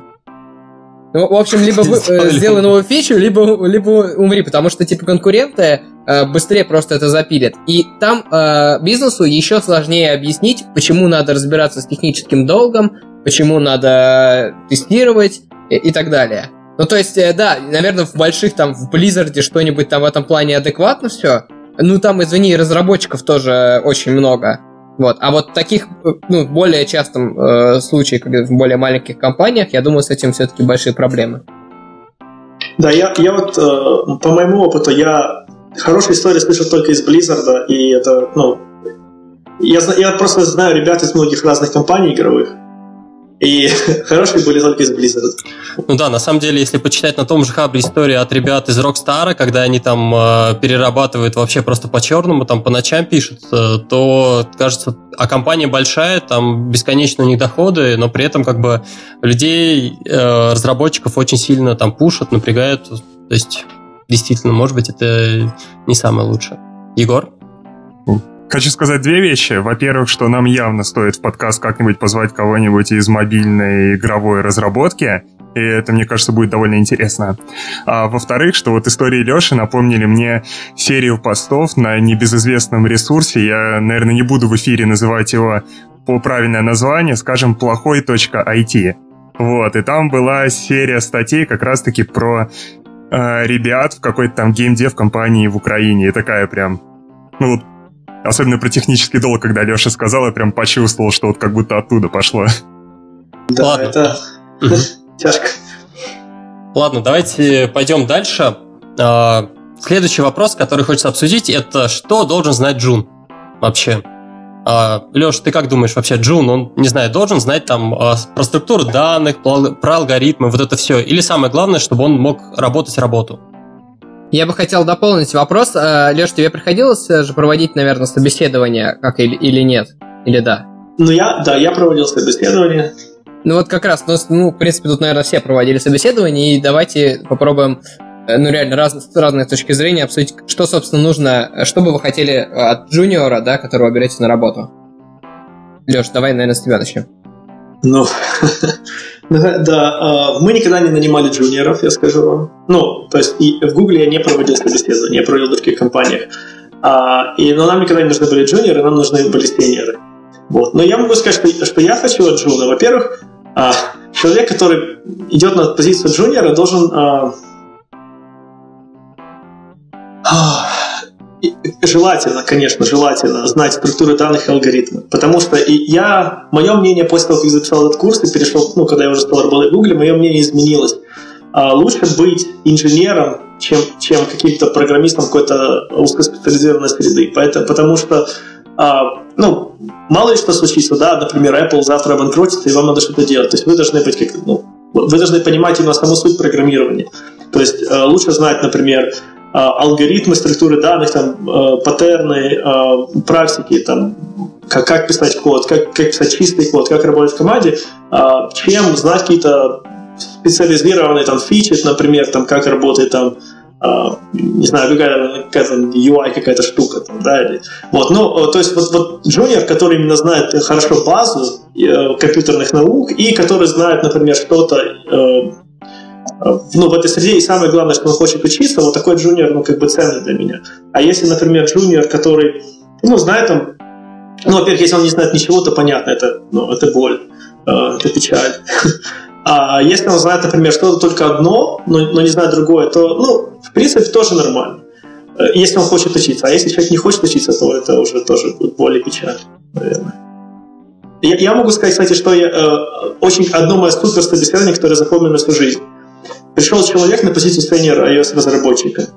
Без опыта iOS-разработчика. Ноль. Но он писал на C++ и на C там, ну, десятки лет там. А, я его спрашивал, я его спрашивал iOS вопросы, например, асинхронные там, а, там, не знаю, передачи данных, там, все такое. Он говорит, я не знаю, как это в iOS, но, скорее всего, так, так, так, так. И он мне расписывает концепцию, и у меня просто челюсть на пол падает. И я, я ему говорю, хорошо, а вот как работает, например, там, э, с этими с properties, да, что такое weak, что такое strong, там, retain, все. Он говорит, судя по словам, это означает вот это, вот это, вот это, вот это, вот это, вот это, и оно, скорее всего, работает вот так, вот так, вот так. У меня опять челюсть такая, бабах! Вот это был реально, вот реально случай, когда человек просто, он именно реально сеньор-программист, он может пойти в любую контору на любой язык, и реально он научится очень быстро, и, и, и я вам даже скажу, мы его не взяли, по этой причине, потому что он был, он был overqualified. То есть он, он гораздо выше, чем позиция сеньор-разработчика, которую мы ему предлагали. Он реально, ну, очень круто. А, но тут я хотел бы обсудить все-таки, окей, он достаточно скилловый, у него есть хорошая база, скорее всего, он в том числе и в архитектуре неплохо шарит, но тут возникает вопрос о том, что а, у него может быть, э, не знаю, там семья, и он там не готов очень много времени уделять а, изучению непосредственно SDK. Вот. Хорошо, что он там э, знает вообще общую концепцию, такую достаточно стандартную про сильные и слабые ссылки, но при этом э, Подробности тоже надо учить. Там надо разбираться там, в многопоточной коордате вообще, а каких-то конкретные э, как это реализовывается на конкретной платформе. И здесь может получиться, что э, вы возьмете разработчика, а потом он э, ну, слишком долго придется ждать э, вот этой отдачи, когда он дорастет по уровню, по уровню знаний SDK хотя бы до метла. Э, нет такой вообще опасности? Э, знаешь, мне очень хочется тебе ответить. Мне просто кажется, что э, Леша сейчас э, привел ну, какие-то некоторые частные примеры, да, наверное, он еще и про другие концепции хорошо в них разбирался, с той же самой базы данных, да, там наверняка он SQL хорошо знал, и тут как бы у него особо проблем не возникнет, чтобы с этим разобраться. И, наверное, намного меньше понадобится времени, чтобы ему вникнуть в SDK, да, чем э, другому человеку, который знает это SDK, вникнуть все во все то, что знает этот парень, в смысле, понимает. Не, ну Алёш, очевидно, как... то, что при переходе с одного, с одной SDK даже на другую, у тебя времени намного меньше, чем когда ты учишь первую SDK. С этим никто не спорит, но это все равно вопрос времени. Ну, да, конечно, ну... а сколько... Да-да. А, извините, я, я, я, про... я просто сижу, машу. Во-первых, вот вы сказали, что, а, что если у него семья, и у него нет времени учить языка. я считаю, что учить языка надо только на работе. А, семья никак не должна влиять на это. Человек не должен дома а, заниматься работой, и если он работает, там что-то учит, то это, это конечно, плюс, это только, это только его, то есть это то, что он хочет делать. Работодатель никогда не должен говорить, а, подучите дома языка или там подучите вот это, это вообще, это даже, это просто, я бы бежал от такого работодателя. Вот, а, но это было, да, два, два примера, то есть вопросов было гораздо больше, и он меня удивил, ну, практически по всем вопросам, он реально очень скилловый, и а, я верю, что вот эти но это лично мое мнение, вот эти узкоспециализированные вещи, там работа с кордатой, а, там работа, например, с UI Table View, да, там, а, которая тоже специфическая, чем-то отличается от того же Android, да, или там, ну, какие-то вот эти вещи, я верю, что их выучить гораздо проще, чем, например, всю концепцию а, вот релиза там продукта, да, или там, а, или там работу с памятью, или все. То, то есть это вот это вот это приходит с годами. Конечно, SDK ты тоже учишь, тоже занимает какое-то время, но оно достаточно быстро. Ты можешь там, например, ты разрабатываешь сейчас таблицу, работаешь на таблице, ты нагуглишь таблицу, работаешь там, например, там с чем-то, там ты нагуглил вот это. А, а например, но ты же никогда не гуглишь, хорошо, а как мне написать код лучше? Вот, например, я сейчас работаю с таблицами, а как мне код лучше написать? Какой мне принцип использовать? Какой мне паттерн использовать? Это, это никто не делает. То есть это приходит именно с годами. И если вот вы это знаете, то вы что-то нагуглили и просто применили. А если вы этого не знаете, то ну, это очень много времени уйдет. А, я, я бы на самом деле схватился за достаточно такую интересную тему а, по поводу обучения в свободное время. Я полностью О, с тобой согласен, тоже. что работодатель не имеет никакого права влезать в карман свободного времени своего сотрудника, не имеет права там заставлять его какие-то книжки читать и так далее. Но с другой стороны, э, то, что человек никак не развивается, это тоже показательно, потому что э, все-таки разработка это такая область, в которой, ну, а, та же iOS-разработка, там а, технологии обновляются каждый год. Вот. И если ты не развиваешься, то ты, получается, отстаешь, потому что остальные так или иначе это делают, и э, чего уж там, э, не все работодатели готовы выделить тебе время, там, чтобы ты все ВДЦ посмотрел на работе. Тоже ворвусь. А, на мой взгляд, да, работодатель должен выделять какое-то время на развитие, но оно должно быть э, разумным. Может быть, процентов 10 от общего времени, ну, плюс-минус, там, совсем немного. А, здесь скорее нужно построить работу с сотрудником так, чтобы э, он сам был заинтересован в своем развитии. То есть компания не обещает там ни должность ему повышать, ничего, если чувак сам не развивается. Если он хочет э, быстрее прокачаться, быстрее там стать крутым разработчиком, э, быстрее повыситься в грейде, пусть сам вкладывает свободное время, если он хочет это сделать быстро. Не хочет быстро, пусть вот берет свои там три часа в неделю и на работе потихоньку что-то читает, прокачивается в проектах. Но ему никто не обещает, что там через два года он станет сеньором. Ну, такими темпами, ну, 10 лет подождет. Э, его проблемы. Ну, тут, э, с другой стороны, тоже такой момент э, от работодателя, что в том числе и талант там лида или руководителя в том, чтобы он вообще понимал технический уровень своих сотрудников и по возможности давал какие-то задачи. Ну, то есть, допустим, он, например, абсолютно не шарит в кордате, но появилась какая-то задача, где он может э, изучить эту технологию. Имеет смысл э, дать ему эту задачу, чтобы э, ему остальные, ну, сотрудники, соответственно, помогли решить эту задачу, и он в том числе прокачался, потому что, очевидно, работодателю плюсовее, если его сотрудники становятся все сильнее и сильнее в разработке. Я считаю так. А, хорошо, когда у тебя есть рабочие задачи, которые mm-hmm. нужны именно для прокачки каких-то определенных компетенций. Но если мы говорим о там об обучении на вырост каком-нибудь, у тебя просто может банально не быть задачек сейчас. То есть тут уже чувак должен сам работать над какими-то open проектами, читать книги, смотреть курсы. Ну, в работе у тебя просто банально, ну, нет пока таких задач. Такое тоже может быть. Ну да, такое частенько а я... происходит в случае, когда э, в компании, например, все пишут на MVVM, а, соответственно, человек хочет изучить Viper или еще что-то. Ну да. Э, Глеб? На самом деле, я вот не могу согласиться все-таки с Егором, да. Мне кажется, что когда компания, вот тот процесс, который ты описал, вот он все-таки на самом деле добровольно-принудительный. То есть, если ты хочешь развиваться, в смысле, по, по должности, по, по карьерной лестнице, да, то ты как бы должен, вот обязан вкладывать свое свободное время в развитие. Вот мне кажется, что в принципе такая постановка вопроса, она все-таки не совсем корректная. А люди, которые э, хотят развиваться, они это будут делать так, и никто не вправе им указывать, указывать как им это делать. Э, там, и даже зачем.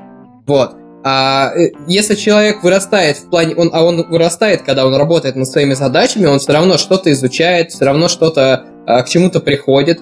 Э, и если в какой-то момент он не повышается по должности, хотя скиллов у него уже достаточно, он просто меняет место работы. А, Глеб, это решается тем, что вообще описыванием а, ожиданий от каждого уровня разработчика. То есть хотя бы примерно, что должен знать джун, что должен знать middle, что должен знать сеньор, то есть в каких областях, какие примерно вещи, какой процент из них применять на практике. И когда у тебя вот эти ожидания описаны, ты не повышаешь чувака тупо за выслугу лет. Если он сидел 10 э, лет двигал вьюшки, никак не развивался. Выслуга лет его не делает сеньором ну ни разу. А, но, тем не менее, если он знает, какие знания ему нужно подтянуть, какие-то вещи ему лид там поможет на работе выбрать, и он будет знать, а, что если у него есть свободное время, он может его выделить на вот это самообучение, если он хочет расти. Ну, не хочет обучаться, не хочет изучать новые знания, а, компания тогда, скорее всего, не очень будет в нем заинтересована. Ну, я, я согласен, что когда есть вот этот план, как бы это немножко другая ситуация, нежели когда э, ты говоришь работнику, слушай, ну, а, подготовь выступление вот на эту тему, ты сам разберешься заодно и это, и, э, ну, просто мы знаем много примеров, э, когда людей это реально реально э, ну, доводил до того, до того, что они там выгорали. Э, может а. быть, уходили с работы. Давайте, может быть, Лешу подключим, а то мы да, разговорились. Леша, наверное, сидит такой и думает, блин, ребят, от вас вообще бежать надо, в общем, бегите все, пока не поздно. Не, я вот я сижу, я сижу и думаю, что я согласен с каждым из вас на самом деле, потому что и мы с тобой. И мы с тобой, да. Потому что это реально, это очень такая тема, а, тема тяжелая, да, как вести себя работодателю, как вести себя сотруднику. А вообще самый, конечно, лучший, лучший а, вариант, это когда ответственный сотрудник, который хочет обучаться, и хочет ну, трудиться реально, и работодатель, который ну, дает ему все возможные ресурсы и время, и инвестирует в него для того, чтобы он рос, и потом повышает его, да, и сотрудник оставался в компании. Понимаете, сколько, сколько тратит работодатель сколько времени он уже инвестирует в сотрудника. Да? Вот, то есть он кучу всего вложил. И если за сотрудник уйдет, то работодатель потеряет гораздо больше. Вот я, я работал в этих компаниях, которые, как кузница кадров, да, то есть ты пришел, хочешь обучайся, хочешь не обучайся, твое дело, а, делаешь там пару ошибок, мы тебя уволим. Ну, тоже, и понимаете, остальной коллектив это тоже отражается, ну, негативно, то есть а коллектив же, это же, ну, социальная какая-то среда, да, которая не очень любит, когда людей увольняют за какие-то вещи. Поэтому не очень любит, когда, например, кого-то там ну, тоже не повысили его, он же пойдет и расскажет всем, что он такой хороший, все делал, и тоже коллектив расстроится. Ну, то есть, понимаете, это все такое, на самом деле, такой баланс должен быть во всем, чтобы и работодатель он и вкладывал, и ожидал, и поощрял, и, и работник он тоже понимал, что ему не просто надо тут раз, это, ну, сидеть в этом стуле, двигать фьюшки, да, как вы говорите, а тоже что-то делать, но тем не менее, чтобы работодатель никогда не переходил ту черту, когда он говорит, что ты должен работать на выходных там или что-то делать. Ну, я, кстати, знаю, что иногда мы, иногда мы, да, как состав разработчиков, мы должны работать на выходных. Ну, бывает, такое бывает иногда, это нормально, но, но не постоянно, да, то есть не должно, например, твое повышение тоже зависеть от того, сидишь ты дома и учишься или нет. Потому что как бы это, это странно. Но, но я могу сказать, что работодатели, некоторые работодатели именно этого и просят. То есть такое тоже бывает. И это уже ваше право работать вам тут или не работать. То есть Конечно, ну, в Гугле, конечно, совсем, ну, совсем все по-другому, совсем проще. Тут тебе дают полную ну, свободу, то есть тебе не говорят, что тебе делать, ты можешь делать, ну, э, ну, можешь сам развиваться, то есть сам выделять себе время, сам что-то, но ты должен тоже приносить какие-то то, плоды, то есть ты должен сам, а, сам планировать, окей, я могу выделить вот это время для этого обучения, для вот этого, там, например, исследования этого проекта, но я это делаю для того, чтобы потом сделать вот это, вот это, вот это, вот это. И а, потом ты приносишь результат и говоришь, да, вот вот, вот, собственно, вот я сделал это, это, это. И тогда, конечно, работодатель поощряет тебя. А если ты, ну, я не знаю, просто сидишь, юшки таскаешь, э, и как бы и сам не хочешь расти, и, и ни дома, ни на работе, ни вообще нигде, то, то это, конечно, проблема. Ну или как вариант можно постмортом принести, правильно? Да. Как вариант, да, если сотрудник уволен, то можно написать постмортом, почему там. Но вы знаете, а... тоже такая э, история. Это все субъективно. А... Сотрудник всегда говорит, что я, я прав, а работодатель говорит, я прав. То есть кто прав на самом деле. Я хотел немного дальше развить тему вообще обучения, особенно в начале, ну, студенты они готовы учиться вообще во всех технологиях сразу, и ОП, и функциональщины, и разработка игр, и, в общем, и бэкэнд разработка, они начинают распыляться, вот, а из-за этого в итоге получается, что они не получают каких-то начальных достаточных знаний, чтобы найти работу ни в одной из областей. Или даже наоборот, так происходит то, что человек только начал учиться, он еще не до конца разбирается в SDK. То есть ему, казалось бы, ему еще копать и копать в эту сторону, э, дорасти хотя бы до медла, а он начинает, он уже, ему кажется, что что он крут, и он начинает захватывать как можно больше соседних областей или вообще ну, в общем, начинает распыляться. Вот. А, кто что вообще на эту тему думает? А, стоит ли изучать а, соседние технологии или надо прям сконцентрироваться? Все, я получил первую работу или я собираюсь получить первую работу, там, например, iOS-разработчиком. Я занимаюсь строго iOS. И там, захотел функциональщину, нет, в начале iOS. Кто что про это думает? Ну, я, я считаю, что э, для первой работы надо делать именно такой конкретная стратегия, именно чтобы покорить движку, то есть чтобы устроиться на работу. Потому что найти первую работу, э, ну, устроиться программистом достаточно тяжело. То есть, да, это надо кучу учиться, и вообще ничего не понятно. Не то, что там одна технология, другая, вообще никакая не понятна. Поэтому, да, надо сконцентрироваться и найти уже работу. Потом уже, потом уже надо делать, ну, как считаешь нужно. Может, ну да, распыляться, конечно, на все ничего не знать, это, это тоже экстрим, точно такой же, как стать узкоспециализированным специалистом, который никому вообще не нужен, да. А, потому что, ну вот, ни одна компания не делает то, что, например, делает эта компания. А, поэтому, да, надо, и развиваться, и, и укореняться, а, самое главное знать базу очень хорошо, знать вот э, принципы программирования, э, знать все эти паттерны и применять, э, чтобы знать, как чистый код писать, как, как нормально работать в команде. Это очень важные скиллы. Вот, ну. Слушай, я на самом деле вот э, хотел что спросить. Ты уже говорил до этого тоже про то, что паттерны надо знать. Э, я тоже большой любитель, но вот мне все-таки кажется, что на уровне мы обсуждали все-таки джуниора, да, то есть человек, который свою первую работу как бы скорее всего, получает, либо там, ну, одну из первых, да, небольшим количеством опыта. Ну, во-первых, физически довольно сложно э, как бы уже разобраться в этой в теме в плане и чистого кода, да, это скорее то, что больше приходит с опытом, с э, практиками код-ревью и так далее. Да, то есть одной книжки, ну, книжку хорошо прочитать, да, чистый код или совершенный код, э, э, но я не уверен, что это реально то, что необходимо на уровне джуниор. Вот почему ты так на это акцентируешь внимание? Ну да, э, я, я говорил, что это уже ну, не джуниору надо знать, а именно когда ты уже работаешь в компании, что вместо того, чтобы, например, э, брать другие там SDK учить, то лучше изучить вот эти вот эти базовые, то есть на них сконцентрироваться. Да, конечно же, да, да. Да, джуниор, джуниор не знает всех паттернов, джуниор, как правило, не пишет чистый код. Ну, конечно, он должен к этому всегда стремиться. То есть, по крайней мере, он э, должен избегать дублирования кода, он должен э, стараться писать single responsibility, да, то есть он, держать хотя бы методы маленькие, тесты, тесты писать. Ну, вот это я считаю, что как бы, ну, джуниор должен уметь или хотя бы проявлять к этому ну, какой-то интерес. И вот. а, ну да, конечно, большие вещи, большие вещи приходят уже с годами. Да, Егор. Э, если вы не против, я хочу перейти уже к следующей теме, а, к тому, как вообще появилась группа iOS Development Course.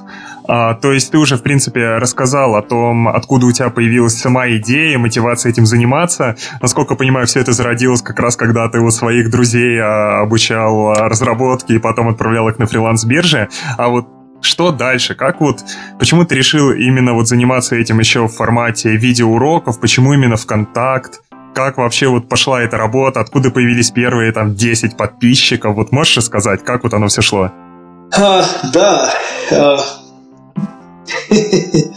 В общем, а, получается, из-за того, что получилось с моими друзьями, я видел а, ну, успех. К сожалению, получилось не у всех, но но я скажу, большинства ну, был очень классный результат. И, в принципе, я, я тогда подумал, что Бог дал мне какой-то талант такой, чтобы я мог ну, делиться этим. И, в принципе, если это мой талант, то я могу этим делиться и да, принести какую-то пользу людям. Более того, что это как-то кажется неправильно, что я, ну, я зарабатываю деньги, да, я там смог, например, переехать, а, а в моей стране то там люди как бы нуждаются и там, ну, не могут ничего там свести концы с концами. Я, я считаю, что это неправильно, когда у молодых специалистов нет никакого шанса, а, ну, Короче, я, я все время внашивал эту идею, начать людям рассказывать вот об этом, как это делать, и ну, э, как, вот, как сделать так, чтобы, например, их обучение было максимально эффективным. Что для этого нужно? То есть я вот это вынашивал, я вынашивал, пару лет вынашивал. А, но случилось все очень, очень банально. А, я как-то сидел и играл в Skyrim, а моя жена подошла и говорит, почему ты нифига не делаешь? Сделай хоть что-то полезное. Я выключил Skyrim, пошел и сделал объявление. Набирается курс по разработке iOS. Вот. И, собственно, тогда я сделал это, написал текст, приглашение, разослал примерно 12 а, своим друзьям, 15, я не помню. И сказал, что это будет закрытая группа, мы будем изучать, и, в общем, давайте присоединяйтесь. А, ну, кто-то ответил да, кто-то ответил нет. Потом кто-то еще пришел. И, в общем, была такая закрытая группа, 20 человек. Мы не хотели, ну, я не хотел, чтобы она там разрасталась, разрасталась, мне это не надо было. Хотел просто научить этих ребят. Ну, а потом ребята стали немножечко пассивными. Я, я уходил дальше с уроками быстрее, чем они могли меня догнать, и я ее открыл, и потом бум! И вот дальше вы знаете. То есть это очень как-то быстро произошло, то есть в какой-то короткий период?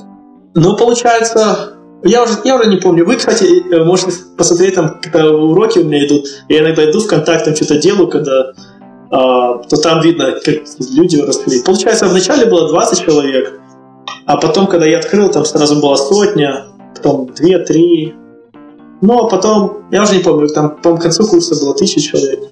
Оно же как-то растет, чем больше людей, чем, тем быстрее они набираются. Я, я не могу, кстати, сказать, что это все там 15 тысяч человек, это все программисты, или многие просто подсоединяются, ничего не делают. Вот. А не все доходят до конца, к сожалению. А, ну, также не все делятся своим успехом. А, а кто-то в группе просто там приходит что-то пообсуждать, что-то там ему интересно. Ну, разные. Да. А вот по составу группы сейчас, это больше там школьники, больше студенты, или вот как раз-таки это, не знаю, рабочий класс, который хочет поменять вот текущую свою работу и там пойти в IT, там люди смежных каких-то профессий. Вот ты как-то анализировал это? Да, я, э, ну я вот исходя из того, что мне пишут, э, ну, как правило, либо те, кто начинают, либо те, кто закончил, либо э, там что-то чем-то делятся, то, то, то люди совершенно разные. То есть очень много школьников, которые хотят начать, которые не знают, куда, э, куда им устраиваться после школы, ну, какой там институт, ну, зачем. То есть им, им интересно, например, переезд за границу, э, там надо образование, не надо образование, э, там какой язык учить Swift или Objective-C, ну, такое вот. Потом есть другой сегмент, это уже люди, которые уже, уже ну, закончили институт, не знают, куда идти, как, как, как, например, получить этот опыт, чтобы стать ну, программистом, а не там, как вы говорите, например, геологом. А есть люди, которые уже, например, наработали на кучах работах, которые уже все достало, и они уже понимают, что оставаться здесь это просто, ну, э, то есть пенсия очень маленькая, зарплаты никакой, перспективы никакой, и которые ну, просто говорят, мы вот сейчас все будем делать для того, чтобы просто поменять и стать программистом и нормально вот зарабатывать.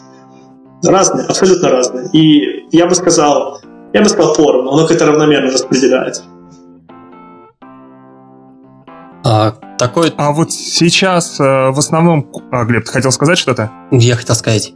А, хотел спросить, э, как ты относишься вообще к такой тенденции, что многие идут э, в разработку просто из-за денег? То есть, может быть, им даже не настолько интересно, но у разработчиков ну, относительно большие зарплаты, вот, и все, кто-то там где-то услышал, а вот у меня Вася друг программист, он вот себе машину купил, и вообще и квартиру, и все на свете.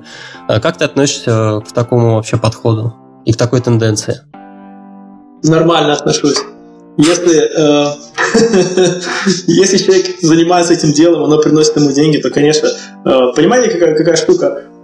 Э, почему вот именно программирование? Э, программирование, потому что и тебя, у тебя его никто не заберет. То есть ты, например, стал программистом, тебе не придет, например, там чиновник и не скажет, отдай мне это, да. что он тебя возьмет? Твой мозг не возьмет же тебя.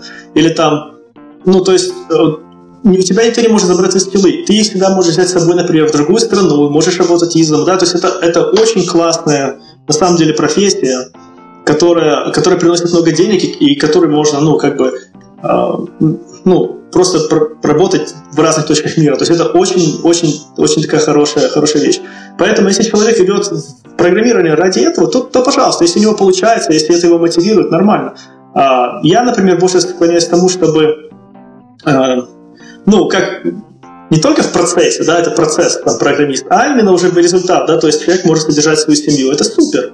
Это супер. Человек, например, работал там учителем, а сейчас, ну, учитель классная профессия, но, ну, например, там, шахтером. А сейчас ему, он страдал всю жизнь. Сейчас он работает программистом, там на себе на Кипре сидит с ноутбуком и да, показывает на пляже. Ну, такая иди, иди, идиллия. Да? Почему нет? Классно.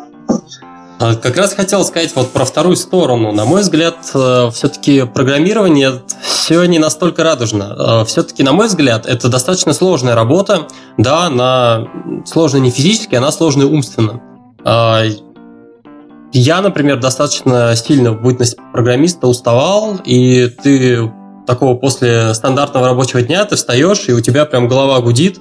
На самом деле разработка, на мой взгляд, достаточно сложная.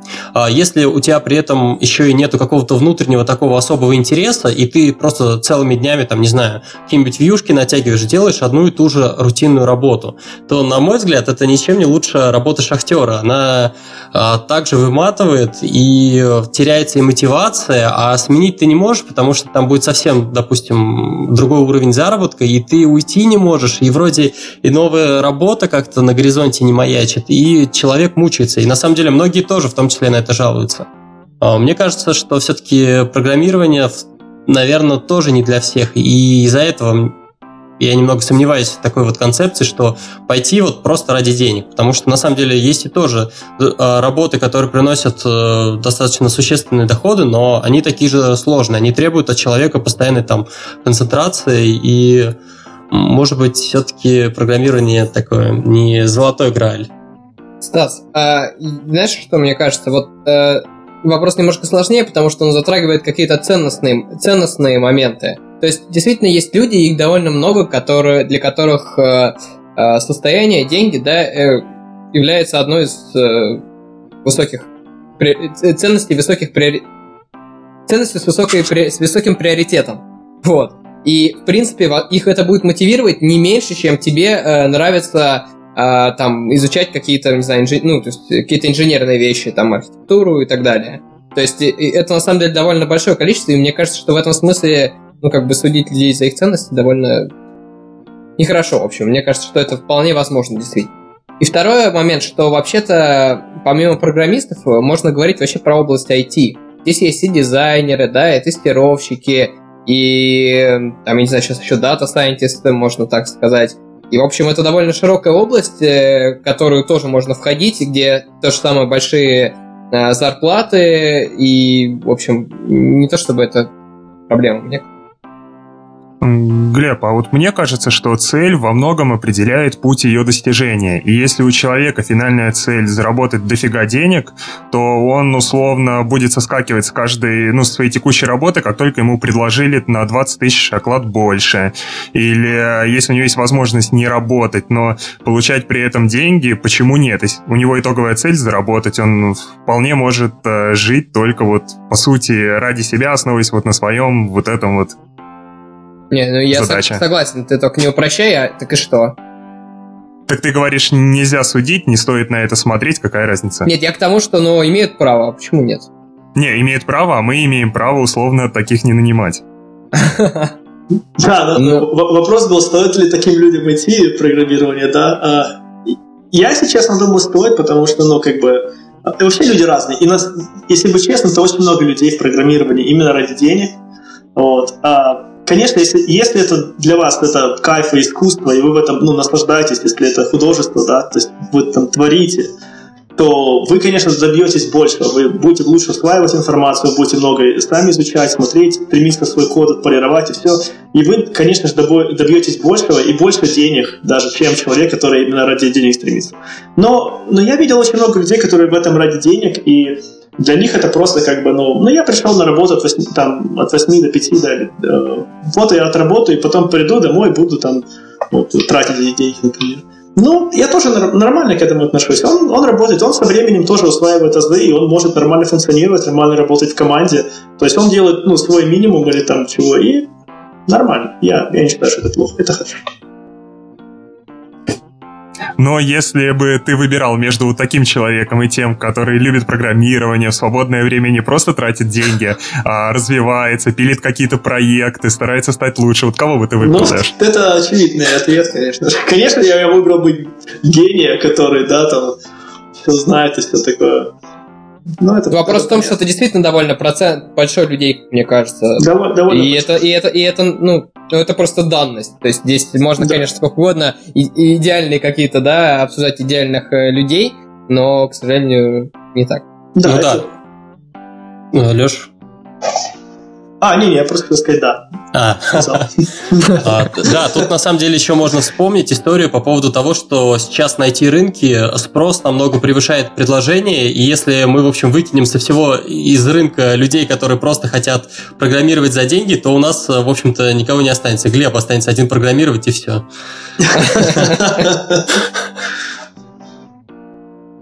Ну да. Ну что ж, ладно, давайте перейдем к следующему вопросу. Леш, а вот честно скажу, я не знаком полностью с программой твоего курса. Можешь примерно рассказать, из каких частей он состоит? Вот, э, к примеру, мне почему-то до сих пор казалось, что он в основном захватывает именно платформенную разработку, SDK-шки, работу с UI и все такое. А вот э, я был очень честно удивлен, когда ты сам сказал, что вот от джуна ты ждешь наличия такой вот теоретической сильной базы, знания какого-то компьютер-сайенса, а вот ты даешь это в своих курсах, или ты просто отправляешь людей куда-то еще для этого? Да, отличный вопрос. Ну, а, то есть курс по Objective-C, я вообще считаю, что курс по Objective-C это именно тот, с которого нужно начать. Многие спрашивают, возможно, Objective-C это не, не язык будущего, и вам придется учить на Swift, но мой курс по Objective-C, он реально затрагивает ну, он идет через всю вот iOS разработку и дает там как бы хорошую базу там по работе и, там, и с потоками, и с нетворкингом, и, и с той же data, и с вьюхами, и с рисованием. То есть он как бы затрагивает вот все. Да, он не затрагивает, э, он не затрагивает компьютер сайенс, он не, нет алгоритмов, э, э, Конечно же, нет многих паттернов, то есть там только там ну, я что-то могу упоминать об этом и что. То есть очень многих вещей, конечно же, нет. То есть это, ну, это было три года назад. За три года я же сам, я же тоже расту, да, выросло мое понимание, как надо писать код. Я совсем сейчас по-другому бы все написал и совсем бы другой курс сделал, но, к сожалению, времени нет. Но все равно это хороший курс. А вот когда ты даже рассказываешь о таких вещах, как а, работа с многопоточностью в Objective-C или та же Core Data, ты просто говоришь о том, вот, ребят, берете вот эти строчки, делаете вот так, и там у вас все будет получаться, или ты реально объясняешь, как оно работает под капотом, почему так происходит, почему, допустим, а, если ты объект держишь в weak property, он там зарелизится, ты вот объясняешь, почему? Да. Или это... Конечно, то есть само, вот, э, сама идея этого всего была просты, простыми словами объяснить сложные вещи. То есть я пытаюсь, э, ну, по крайней мере, мне так кажется, могут со мной кто-то не согласиться, но э, я пытался рассказывать именно вот, да, и работу с памятью, и какие-то концепции, и как оно надо делать, и как надо, и почему. То есть я пытался донести саму суть. То есть это не просто там, копируйте вот это вот. То есть я во время урока, я, я пишу. То есть я пишу в реальном времени, я не копирую ничего, я не показываю уже готовый код, я пишу просто с нуля и говорю вот, вот так, вот так, вот так, вот так. И в домашней работе мы тоже там что-то, э, я уже не помню, правда, как, но, но, но да, то есть я стараюсь идти глубоко. И еще такой прикол был, я боюсь о нем говорить. В общем, э, такой прикол, что я иногда давал тяжелые вещи и говорил, что это легко. Я, это такой, конечно, грешок, вот. И, наверное, у людей был взрыв мозга, но им было гораздо легче это усвоить, а, чем если бы я сказал, что это очень тяжело и, в общем... Вот. И, короче, я вот так иногда делал такой трюк, и он, и он в принципе, прошел. То есть я говорю, а ты просто, а. смотрите, тра-ля-ля-ля-ля-ля-ля-ля, и и вот результат. И они такие, а, ну просто так просто, точно, это же это ж, это, это взял оттуда, скопировал в память, оттуда там retain count увеличил, потом after release, ну, легко. Э, я тоже так иногда делаю, мне кажется, что многие люди меня за это ненавидят. Ну, как side effect, да, может быть.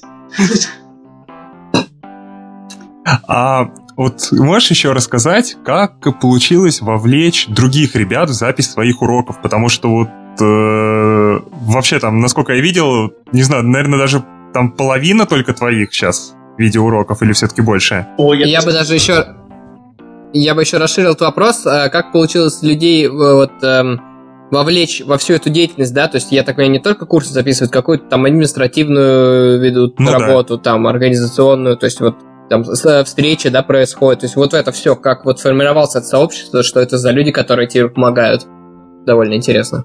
Да, да вы знаете, это просто, просто какой-то подарок, я, я не знаю. Это просто люди, это ну, большой клан. А, они, они просмотрели что-то, они пытались что-то делать. Я им помогал. Ну, как бы, ну, как, как обычно, то есть как всем.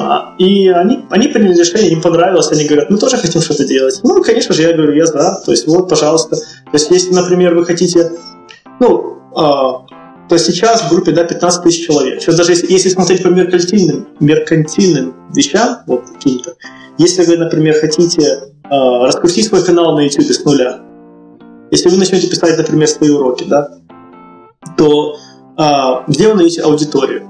Вот, то есть мы как бы, ну, мы не особо приветствуем, когда в нашей группе кто-то приходит и постит уроки.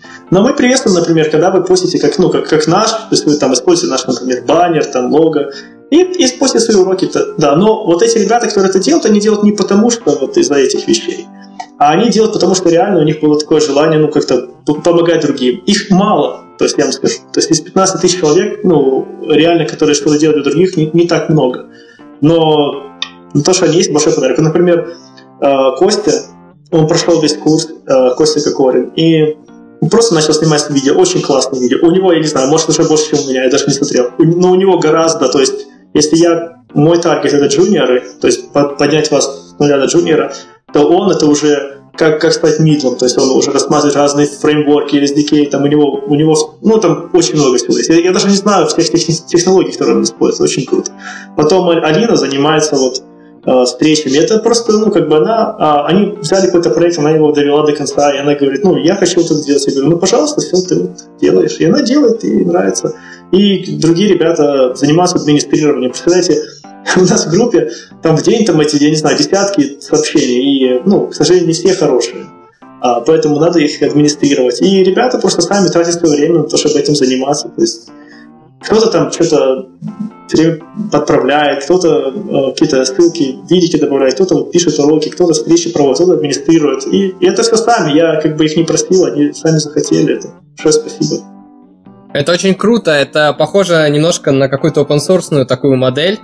Э, выглядит довольно здорово. У меня еще такой вопрос, а есть э, у тебя, как у, ну, не знаю, ну, в некотором смысле лидера всего этого дела, какая-то, может быть, стратегия, какой-то план, как вот, э, ну, то есть, что, как дальше делать, как дальше развивать группу, или, может быть, во что другое ее превращать? И, или как бы все оно так плавно течет, и была тактика, я ее придерживаюсь. Самоорганизующаяся структура. Да. Э, Там обучающаяся нейронная сеть, да. Моя, моя изначально, э, то есть, когда же, когда у нас уже было э, примерно 100 человек в группе, я уже понял, что я один не могу это делать. То есть я не могу э, отвечать на все вопросы, я не могу проверять все домашние задания. То есть я, я тогда говорил, ребята, э, ну вы теперь, те, кто научились, пожалуйста, проверять. То есть, конечно же, не все проверяли, но многие проверяли, многие. И вообще, знаете, на чем все строится? Все строится на том, что ну, мы делаем все бесплатно. То есть, да, у нас нет никакой рекламы, а, мы не рекламируем никого. Если, например, какие-то работодатели а, размещают вакансии, то мы это разрешаем делать бесплатно. То есть мы ничего с них не имеем. Мы не зарабатываем на денег вообще.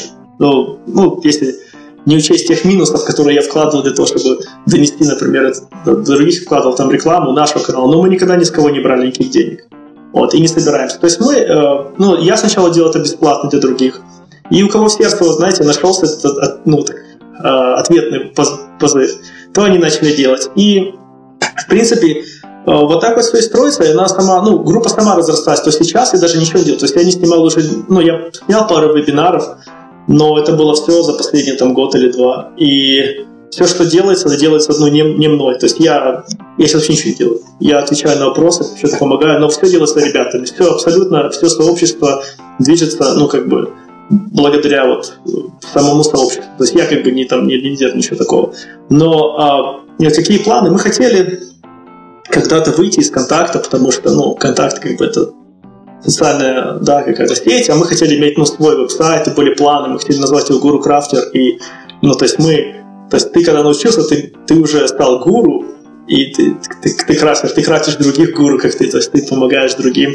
Э, у нас есть сайт какой-то, но там только landing page, там ничего больше этого нет. Мы хотели все это делать, создавать, там были планы, там, делать такое маленькое там, поощрение, проверка домашних заданий, как это сделать лучше, как, как там посты поощрять, как статьи поощрять, да, чтобы как-то не просто ВКонтакте там лайки ставить, а чтобы как-то был рейтинг, там карма, я не знаю. Были эти все э, наработки, но а, так как у нас нет бюджета, то это либо сам инвестирую в это дело деньги, либо прости других, чтобы помогали. И очень многие на самом деле хотели помочь, но многие начинали, даже многие что-то делали на первой части, но все равно как бы а, все время глохло. И с какого-то момента я уже сказал, что, ну, знаете, я полностью похоронил идею делать это бесплатно. То есть, если делать, то платно. То есть, это надо вкладывать деньги, а просить я никого не хочу. То есть, это либо я свои вложу, и мы это сделаем, но потом я как-то уже даже перехотел. Вот так что, mm-hmm. так. Слушай, но э, извини, но из этого прям, э, прям вытекает вопрос, да, ну, действительно, огромное количество людей, э, наверняка многие нас очень сильно благодарны и были бы не против там кинуться, грубо говоря, там, не знаю, по 5 долларов и проспонсировать вот такую штуку, если как бы это звучит там довольно интересно, да, то есть я правильно понимаю, что есть какой-то принципиальный момент, по которому ты никак не хочешь вот такой, такие штуки делать, или как? Ну, я, получается, изначально э, я хотел, э, ну, я хотел просто, просто вот, вот, это, вот этим сообщением достичь э, людей вот, максимально эффективно. И, например, знаю, э, знаю на, ну, на своей психологии, да, вот на, э, как житель, житель постсоветского пространства, э, что нам всегда кажется, что у нас хотят заработать, что нам, ну, то есть не просто так, нет ничего просто так, нет, никто этого не делает. Поэтому э, моя изначальная вот такая тактика была делать все бесплатно. То есть я вам это продаю просто так. И я у вас ничего не требую. Вы можете закончить курс, устроиться на работу, зарабатывать миллионы, мне ничего от этого не надо. Но если вдруг вы захотите потом тоже вложить в сообщество, помочь ребятам, ну, после того, как вы научились, то, то пожалуйста. И, в принципе, как бы вот я считаю, что это сработало во многом, то, что люди тоже откликнулись и тоже как бы вот, вот не я один хочу вот так вот отдавать. То есть не я один хочу помогать другим, не я один вот с модели. Поэтому как бы я не особо хочу заниматься сбором, там, донейшенов, я вот это не особо хочу делать. И тем более я, ну, как бы я бывшим, я был бизнесменом, между тем, как я был э, хардвер-разработчиком и потом софтвер, я, у меня было несколько своих бизнесов, у меня были партнеры, вот, и вот после этого опыта я э, не хочу ни с кем то есть делить, то есть если я это буду делать, я буду делать сам, потому что Э, я пытался это делать, вот уже даже, признаюсь, там тоже пытался, когда продвинуть эту идею, то взять каких-то инвесторов ребят, которые захотят делать, то были приложения, да, мы это сделаем, но, но вот наши условия, там, или вот, вот мои условия, я хочу вот это делать, я хочу, ну, и, и всегда был уклон такой более в коммерческую часть. То, что вот я не, не хочу. То есть я не хочу а, подожди, я правильно понял, ты не хочешь в смысле нанимать людей, которые это сделают? Вот я правильно, да? Не-не-не, я хочу нанять людей, например, которые сделают. Я не хочу, я не хочу, э, чтобы это была коммерция. То есть я не хочу, чтобы это, например, приносило прибыль. Я не хочу показывать рекламу ненужную, навязчивую. Я не хочу э, какие-то подписки, там, да, что... Я просто считаю, что если я хочу кого-то научить чему-то, да, вот, например, человеку, который даже себе Mac не может позволить, э, mm-hmm ну, ну хорошо, я эти уроки запишу, так он их скачает откуда-то, и никакого доверия не получу. Так я лучше ему сам это отдам бесплатно. Да, но тут же вопрос не столько про подписки какой-то, а вот именно модель э, как, поощрений таких, да, то есть в том смысле, что если ты хочешь помочь, да, то вот у нас есть вот такой проект, ну, условно такой кикстартер маленький, то мы вот хотим сделать сайт отдельный, там, где у нас будет вот это все более удобно, нам на это нужно там 10 тысяч долларов, и вот если ты хочешь, ты можешь помочь. И это тебя никак э, не обязывает платить за то, что ты уже там прошел или хочешь пройти. Я вот об этой модели. Я вспомнил, почему я так не могу сделать. А, а. Тут же еще есть проблема... А, Извини, Егор, я не... Не-не-не, давай сейчас на это ответим, да, у меня там тоже похожий вопрос. Вот, получается, еще же другая проблема есть.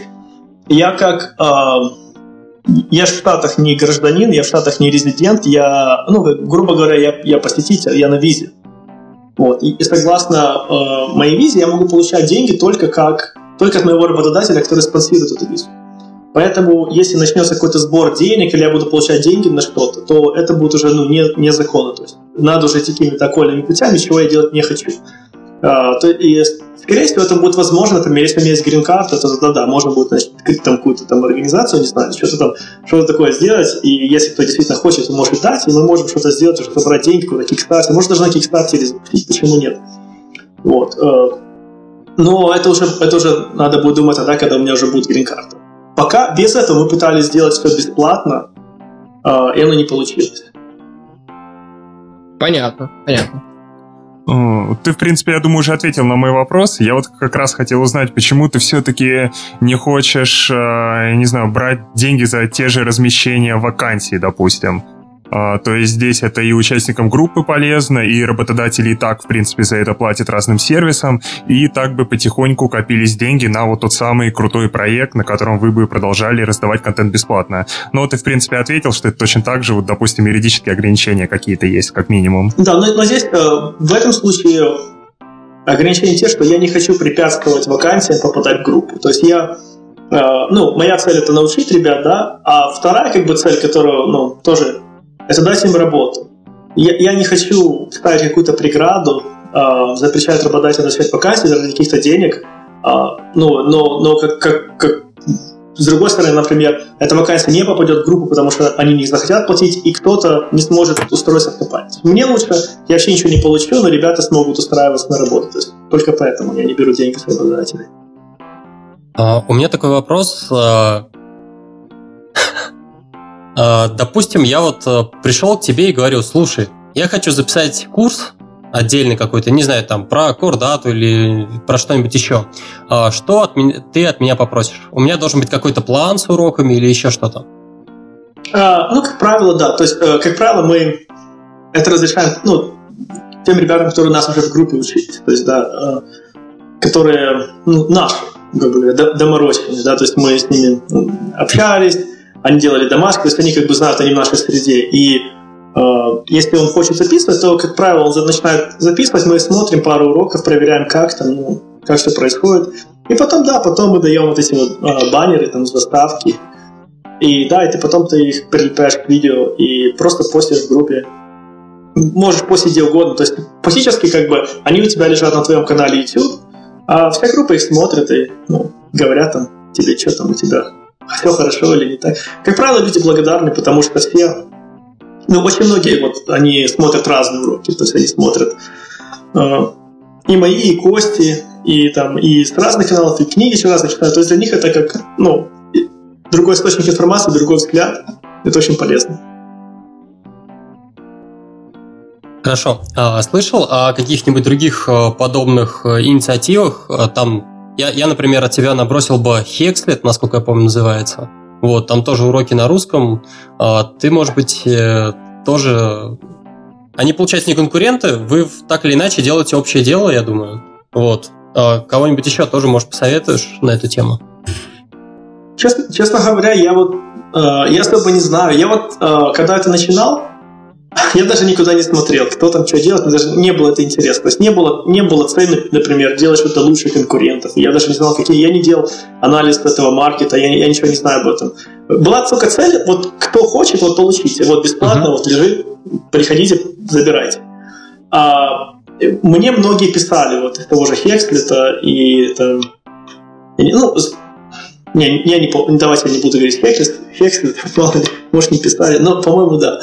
И с разных писали, предлагали, давайте вы будете у нас, вот, и мы тут продаем, у нас уже есть платформа, э, вот, что было. Но я как бы uh-huh. не особо хотел. Да. То есть я, я не знаю, кто там есть, как там кто делает, не знаю. Это очень прям соотносится с э, миссией Гугла. Ты, кстати, знаешь, э, такой вопрос на засыпку, знаешь миссию Гугла? Миссия Гугла? Не, ну я знаю, э, то, что мы занимаемся Вот, сейчас, если это перевести а, на русский язык, ну что-то вроде мы организовываем информацию для того, чтобы передать ее да, в разные части мира. Вот. А, ну, по-моему, очень сделать, так относится... доступной. А?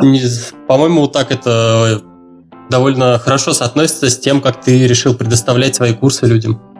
Да, вот. ну, конечно, я тогда совсем не думал ни о Гугле, ни о чем. А... У меня, я думаю, последний вопрос, связанный с твоей группой. А ты не думал написать книгу? Я, я думал, честно говоря, написать книгу, потому что, ну, все эти истории, вот весь этот опыт, то есть я видел, как ребята поднимаются с нуля, там, да, то находят работу, становятся потом мидлами, потом начинают свою какую-то деятельность. Я, то есть я это все видел, это было бы, конечно, классно поделиться. А, у меня просто нет на это времени сейчас. Нет времени не записывать уроки, нет времени э, писать книги, потому что, ну, сейчас у меня два пацана, э, близнецы, и то есть все мое время уходит семье. Практически все свободное время, э, и, и, и больше ничего не остается. Так. То есть я смотрю как бы трезво на вещи, я не хочу а, чтобы эта деятельность была в ущерб им, да, потому что я считаю, что дети это самый важный проект в жизни. Ну, то есть это не, не помимо работы, это номер один, вот семья, а будет время, потом напишем, никуда эта книга не деется. Потому что это было бы действительно круто, особенно вот даже учитывая те истории, которые ты нам сегодня рассказал. Вот книга, построенная на вот таких кейсах успеха, она прям вот реально очень классным, мотивирующим фактором была бы для многих. Э, кстати, да, потому что я, знаете, что я заметил тоже за все это время, что э, у, у нашего человека э, нет проблем с техническим вот, ну да, то есть не все могут освоить, но в основном я могу сказать, что наши люди очень, очень хорошо технически усваивают информацию. То есть мы можем искать, находить, понимать, это нормально. Большая проблема у нас – это именно психологический фактор. Мы очень не уверены в себе. У нас, нас никто не поддерживает. Почему-то в интернете, когда вот даже какие-то ты проходишь уроки, ну, где-то ты участвуешь в каких-то формах, постоянно тебя грубят, постоянно говорят, а ты ничего не знаешь, там тебе говорят, ты ничего не понимаешь, у тебя там говнокод, у тебя там то, у тебя там все, ты никогда не знаешь программистом. Вот, и это убивает просто людей, я просто это видел, и а, то есть вот такую культуру мы, мы не не, не насаживаем. Мы стараемся это все сделать, но чтобы только было поощрение. И поэтому, если действительно написать книгу, которая мотивирует и поощряет, чтобы человек ну, просто пока вот этот, этот год учится до джуниора, чтобы у него просто руки не, не опустились, вот это, наверное, действительно было бы классно. Если когда-нибудь напишешь, ждем экземпляров с твоим автографом. И, я, бы, я бы даже задонатил, если будет проект на Кикстартере. Да, очень интересно. Слушайте, давайте э, еще, один, еще один интересный вопрос обсудим, и потом перейдем к вопросам э, от наших слушателей, к э, тебе, Алексей. А, тема небольшая, которую мы хотели еще обсудить, это прохождение собеседований. А, да, то есть, э, вот опять же, мы обсудили, вот как стать джуниором, но вот интересно именно момент э, вот всяких, техни... всяких технических штук, которые связаны именно с э, прохождением собеседования, то есть подготовка резюме, как готовиться, что вообще думаешь про тестовые задания и так далее. Вот, наверное, давайте начнем а, с резюме. Какие-то, может быть, идеи, ну, не идеи, а советы для начинающих, тех, кто вот только ставит себе резюме. Да, я, э, я могу сказать, что я на этом, конечно, съел собаку, когда я устраивался, ну, пытался устроиться в большую компанию для того, чтобы, э, ну, за грин-картой. Резюме очень важно.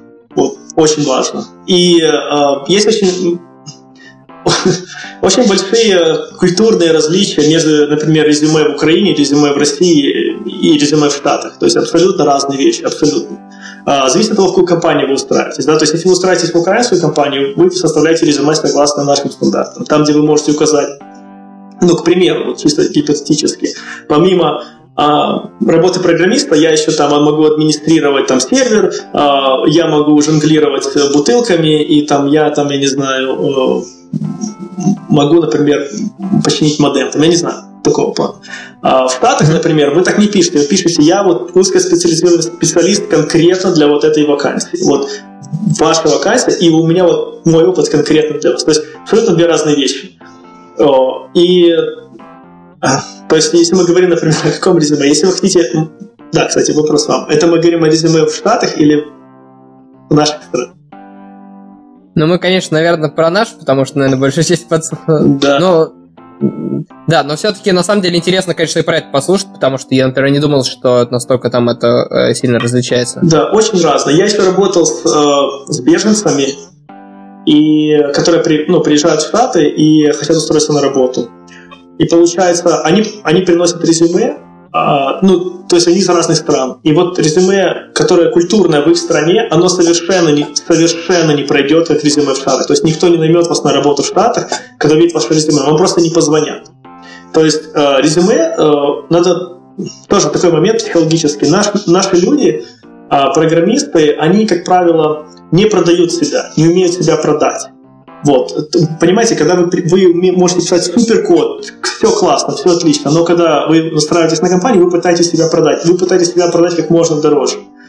Вот. То есть ваше резюме, вы должны просто выложиться и потратить, например, месяц на то, чтобы отполировать свое резюме просто так, чтобы оно там просто блестело, чтобы и чтобы оно было такое, чтобы можно было подогнать под одну компанию и под другую. Вот, например, если вы идете на позицию там iOS-разработчика, да, вы указываете свой там опыт iOS, он огромный. Ну, а, например, о вашем опыте там веб-разработки, ну, может быть, не стоит вот настолько сильно расписывать, потому что, ну, проверяющий, скорее всего, будет iOS, ему интересно только iOS. Если вы идете уже на, например, веб-разработчика, и у вас есть iOS опыт, то, то лучше расписывать веб, да, то есть, ну, понятно, мы делаем упор, чтобы пройти конкретно в какую-то компанию. Вот, ваше резюме должно быть маленькое, оно должно быть одна или две страницы. У нас любят пять страниц, и, и ты такой, я не хочу это читать. А знаете, как в больших компаниях, у них э, вот такая стопка, вот такая стопка резюме. А, слушатели не видят, но я, в общем, руки развожу очень сильно. Э, большая стопка резюме каждый день. Э, они берут одну страницу, одно резюме, и у них есть буквально 20-30 секунд, чтобы сделать решение, звонить вам или нет. И они перекладывают ваше резюме либо в звонки, либо в мусор. Вот. Ваше резюме должно быть именно таким, чтобы вам хотели позвонить. То есть вы должны концентрироваться конкретно на компании, у вас должен быть ну, вот, опыт соответствующий. А вы не должны много слишком уходить в, глуби, в глубину, там, но и не должны как бы жимать. То есть в две страницы максимум вы должны вложиться очень хорошо написать. Есть такая вот тетенька, а, она работала в Гугле раньше, и у нее там на YouTube очень много видео резюме. Она называется, по-моему, по-моему, какую сейчас, кстати, вспомню. Что за код интервью, что такое? Ну а. да, ну ни, ничего, просто скинешь ссылку потом, а мы э, к описанию. А, а, называется, по-моему, Cracking Code Interview, что это такое? Cracking Code... Да, не... да, да, ее в Гугле советуют, кстати. Да. Так это же разве тетя, это книга такая? Да, я тоже а, думаю, книга, что да, или... да. Да, автор, автор, автор женщина, а, она Разве? занималась, да, она занималась тем, что, э, ну, она работала в Гугле, и она, по-моему, была рекрутером и Cracking Coding интервью, она рассказывает вообще, что происходит на интервью, но у нее очень много идет о резюме. То есть вот я вообще советую, если вы не покупаете даже эту книгу, посмотрите ее видео. Они на английском, она очень быстро говорит, можно не все понять, конечно, но она именно говорит и о резюме, и об этом всем процессе, и о том, как а, а, вот, происходит само, само интервью. Вот это, вот это вот на очень многие вопросы об американцам, по крайней мере, опыте ответить. Вот. Но э, совет, то есть помимо резюме, когда вы его отполируете, а, то вам надо, конечно, готовиться к собеседованию очень серьезно. Вам надо приходить и в компанию и просто, просто, я не знаю, быть звездой, да, то есть вы, э, наши люди еще любят смеяться, ой, смеяться, стесняться. Типа, я писал на этом, но, знаете, как бы я не хочу о себе говорить там много, там хорошего. Говорите хорошего, говорите все, вот, то есть вы себя продаете. Потом идете в другую компанию, продаете себя там, идете в третью компанию. И когда у вас есть 10 компаний, которые хотят вас купить, вы говорите уже, знаете, меня хотят купить 9 других компаний. Чего я должен к вам идти, да? То есть повышайте, да, там что-то, торгуйтесь. И вы уже как бы, ну, вы себя продаете еще дороже. Вы, но если вы просто приди, пришли в одну компанию, там, ну, возьмите меня, пожалуйста, ну, это будет совсем другой эффект, я вам скажу. Э, Леш, я, кстати, хочу ворваться, да, тут дело в том, что э, в нашем сейчас подкасте здесь два руководителя мобильной разработки, то есть они немножко по другую сторону находятся, да, и, возможно, у них в эту, на эту тему будет немножко дру- другое мнение. Но я бы чуть еще хотел до- э, добавить про резюме, вот просто то, с чем мне приходилось сталкиваться, меня лично очень сильно отталкивает, если это резюме распечатано, там, грубо говоря, с HeadHunter. Ну, то есть, когда человек, ну, там, на всяких сайтах, где есть э, ну, где ты заполняешь, да, и потом э, свою, публикуешь свою кандидатуру. Э, ну, у нас это вот в России, наверное, Headhunter, Superjob, не знаю, что есть, наверное. Э, и там можно просто скачать свое резюме, то есть ты там заполнил все граф, ну, все пункты, которые нужно, и после этого ты такой скачиваешь, у тебя PDF-ка там на несколько листов, иногда на два, бывает больше, вот, и ты такой это как бы отсылаешь в компанию. Да, вот лично меня это просто сильно очень вымораживает, потому что мне кажется, что человек э, абсолютно не заморочился на эту тему. То есть он не выделил время, чтобы реально как-то это сделать красиво. Там это просто ну, какие-то ну, какие пункты, да, которые более-менее э, о том. Вот, мне кажется, что правильнее э, в этом смысле подойти серьезно и там э, либо самому там как-то в каких-то редакторах, там в техе, может быть, может быть, там какие-то визуальные использовать, и сделать это все-таки красиво. Или нанять студию Лебедева, например, чтобы они тебе резюме оформили. Э, ну, кстати, вот у меня тоже раньше было такое мнение, что уж если идешь получать работу, сядь там за три дня и сделай себе супер крутое резюме, э, теперь я так не считаю, и вот когда присылают резюме с HeadHunter, которое просто хорошо заполнено, это удобно. Ты знаешь, куда смотреть, где ключевые слова, где вся важная информация. А когда у тебя лежит 30 кастомных резюме, в которых там, я не знаю, разные стрелочки между разными объектами на странице, которые описывают жизненный опыт человека, или там, не дай бог, оно еще это в виде приложения, или анимирован, ты такой, э, вот что, мне серьезно нужно потратить, не знаю, 5 минут вместо минуты, чтобы разобраться вообще, что ты там сделал за последние три года, зачем? Если хочешь показать какой ты крутой, приложи личный сайт, который уже оформляй как хочешь, там рассказывай все, что тебе угодно. А когда все-таки отправляешь э, резюме в компанию, ну, оно должно быть удобным для прочтения. Я, я согласен. Но у них тоже не отменяет. Да, оно должно быть удобным. А, я не думаю, что все резюме должны быть одинаковые. Вот если вы видели резюме Мирисы Майер, э, с Yahoo, да, CEO. Ну, Yahoo мы знаем. Уже, был такое. уже обновленная после Yahoo? А, я не знаю. Да, э, по-моему, по-моему, не обновленная. Там, ну, оно было, оно красиво, да, то есть там совершенно оригинальное оно и а, вот. То есть я, я за то, что каждое резюме должно, должно быть ваше, то есть чтобы не, ну, не, не нужно как бы всех стругать. Это удобно для вас, да, как для например, руководителя в одной компании, но а что, например, руководителя другой компании? Вдруг он не из HeadHunter предпочитает, а, например, там Stopwork, там профайл. То есть, как бы, да, то есть вы же не будете, ну, уже конкретно и стиль менять. Я думаю, ну, я думаю, каждый человек может написать резюме, э, чтобы было удобно посчитать кому угодно, просто нужно на это потратить хорошее... Да, э, три дня недостаточно для резюме. Как правило, на это уходит очень много времени, особенно у наших ребят. А, я бы набросил еще вот отдельно такую параллельную тему про то, что э, само по себе собеседование это вообще отдельная дисциплина, которая, э, с одной стороны, она, конечно, коррелирует с вашей там основной работой, но тем не менее это отдельная дисциплина, как бы это печально не было. Человек может быть крутым разработчиком, но при этом он довольно плохенько проходит резюме. А здесь как раз э, возникает такой вот вопрос в том, что неплохо было бы, там, не знаю, подобрать лучшие вопросы для, там, для собеседований и хотя бы их подботать, потому что чего уж там, бывают такие работодатели, которые начинают спрашивать э, какие-то странные непонятные темы, не знаю, там, про э, там, уровень разработки компании, но как бы настолько низкий, что там какие ранлупы, там, я не знаю, там многопоточной кордаты нету.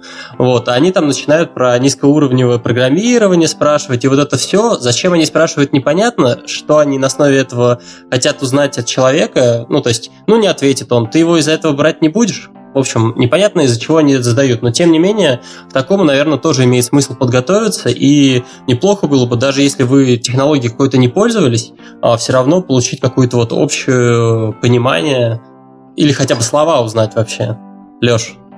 Я, я вот с этим согласен, потому что э, у нас в группе постоянно пишут ребята, э, которые проходили собеседование, постоянно пишут свои вопросы. У нас даже есть, я не знаю, один или много топиков э, вопросов собеседования. И я могу сказать, мне очень стыдно за, за наши компании, которые задают такие вопросы. Знаете, такие вообще узко-узко-узко специализированные. Там, ну прямо, вот из последнего э, парень один написал, что что будет, если там и, и такой там, цикл for loop, да, от, от, от одного там до 100 циклов, и в нем мы берем все, все, все A-layer откуда-то, что-то происходит, и потом мы ему ставим такую же позицию, как была. И, и что будет в этом случае?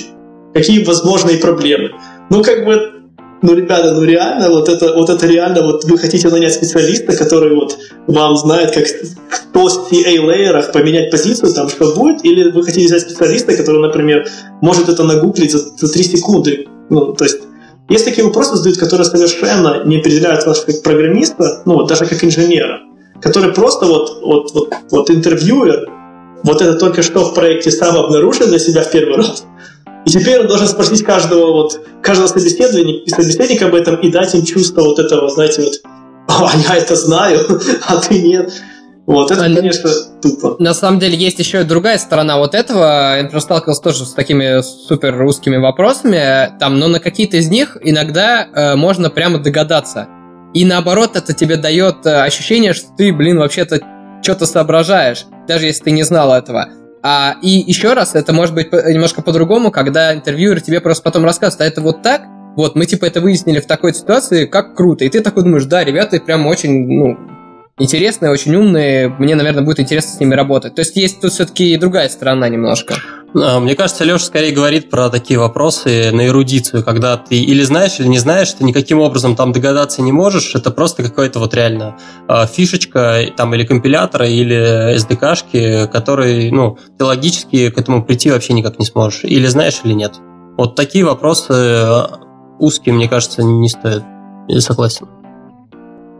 Да, я, э, у, меня был такой опыт еще с, с фейсбуковским э, интервью и с э, Apple. Ну, Apple-то вообще было. А в Фейсбуке было, когда, ну, по телефону был э, initial call, то есть, э, когда рекрутер вам звонит и задает он там 5 вопросов, и фактически, если вы не ответите на все 5, то вы не прошли. А, то вас никто даже, наверное, не пригласит. И если приглашают, то ваш уровень зарплаты уже сразу ну, чтобы вы понимали. Uh-huh. И получается, 5 вопросов было, в принципе, я, очень легко ответил там на 4, но вот один был, там было что-то про вьюхи и про, про какие-то конкретные флаги. Ну, реально это был узкоспециализированный вопрос, и который гуглится, ну, моментально. А, но, но я, я просто угадал его. Там было четыре варианта ответа, я знал, что, что точно не два, и я 50 на 50, и я, я выбрал. Но просто, ну как? Ну как вот... Если я этого не знал, а, а с Apple то было вообще, это вообще была чума. А, Apple, а, ну это была первая компания, в которую я хотел пойти, и а, первая компания большая, которая мне сказала нет, вот, и это меня кон- конкретно чуть не, не убило. Ну, в общем, а, я все знаю, да, очень много знаю об iOS, очень много. Но они меня спрашивали, ну, очень, очень глубокие вещи, низкоуровневые, к которым я вообще не был готов. И так просто так было, так было печально, когда он спрашивает, ну, например, там вопрос был, а, кто ответственный а, за то, что там, например, стронг ссылка отрелизится, там, ну, там, значит, такой. Ну, я говорю, ну как, ну, там, ну, мы все можем на этот вопрос ответить, да? То есть э, без ну, подготовки. Так, так. Да, но, но он говорит, это да. А вот что внутри происходит, кто берет на себя ответственность, как вот на том самом там, вот тот, ну я говорю, ну как, ну вот так, так, так, так, так, там, там, strong ссылка там потеряли, там это отпустили, там отрелизили. А кто релизит? А как релизит? Вот такие, я думаю, блин, я столько лет пишу эти приложения, Э, то есть у меня нет memory ликов, я могу профайлить, я могу все сделать, но я реально не знаю, вот там, как вот там на том самом низком уровне, там кто как, где там, что там делает. Ну, как бы мне это никогда не интересовало.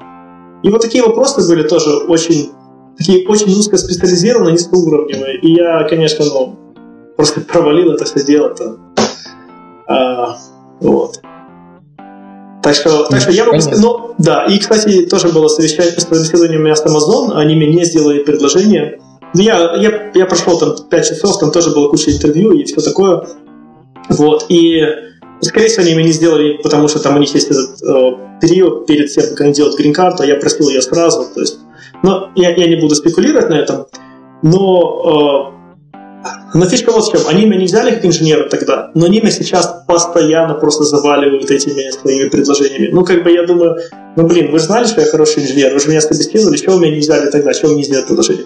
Вот, то есть, понимаете, а, то есть такой момент, что когда компания а, вас тестирует вот какими-то ненужными вот этими своими способами, но вы-то хороший инженер, то это потеря компании, то, что они не распознали вас хорошим инженером. Да, они потом будут смотреть, опа, вы работаете там в Гугле, да, там, той компании, там, большой.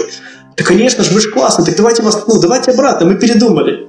А, ну, как бы это ваша проблема. Вы, ну, вы не распознали, это ваша проблема. Вы не такое собеседование сделали, вы не те вопросы показали, вы не так стали на мои резюме. Вот и все.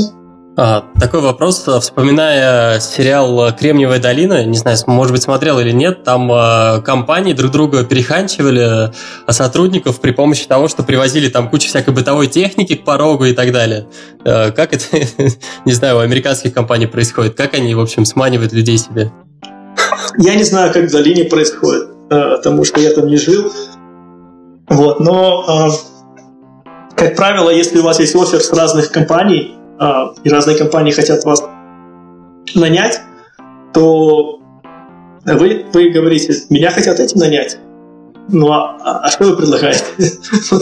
Ну как, вы продаете, да, и как бы, ну, понятно, да, что тут уже финансовый интерес. То есть, если вас хотят нанять 2, 3, 5 компаний, то та, которая заплатит больше, та, которая даст вам лучшие условия, то да.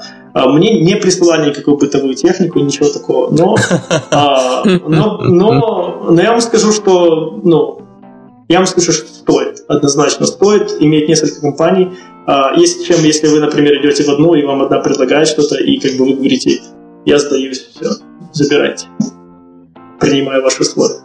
Вот тут на самом деле вопрос, потому что э, на российских реалиях это немножечко, наверное, все-таки отличается. Может, ребята меня поправят, но мне кажется, здесь это немножко менее выражено. То есть э, почему-то ты то ли нет такой, не знаю.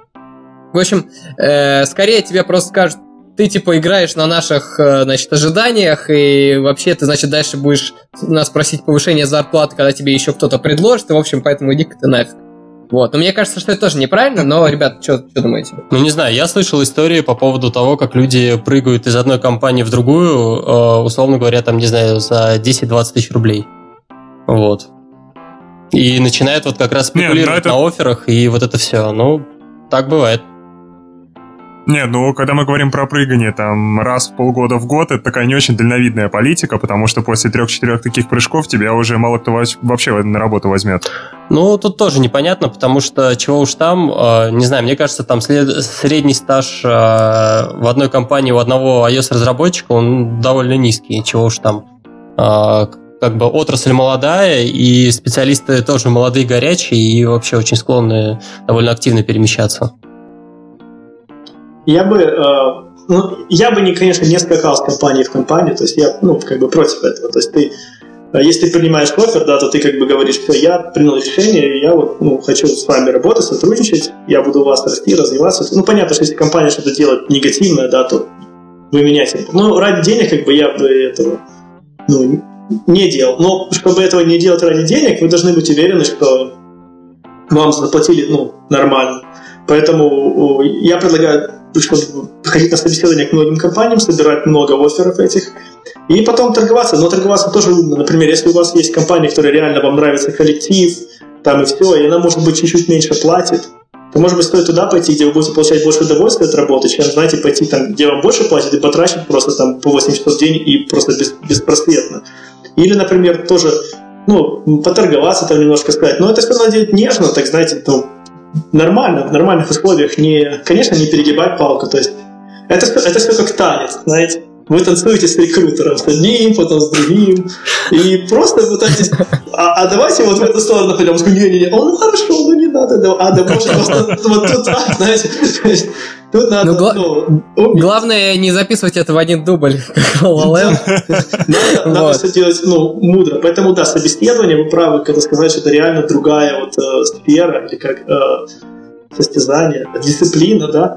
Э, вот, даже стоит походить на собеседование для того, чтобы как бы просто знать, что это такое, какая-то среда. Не стоит сразу первый офер принимать, просто, ну, как бы а, Потому что реально это как бы не, ну, очень редко такое случается, что программист наняли в одну компанию, и он работает там всю жизнь. Это очень редко. Вам придется менять компании, придется, ну, как бы, э, переходить и, как бы, ну, стоит, конечно, более-менее разбираться в этом. Стоит посвятить времени резюме, стоит посвятить времени каким-то навыкам коммуникации, почитать, как, как другие это делают. То есть это все полезно. Это, ну, если, если так посмотреть, да, вы устраиваетесь в компанию, например, там, на, работать там, на, ну, там, на 5 лет, да, ну, к примеру вот так, если в будущем посмотреть, опа, вы, вы сейчас вот нанимаетесь в компанию, вы не знаете, но машину времени зашли, опа, вы еще 5 лет там работаете.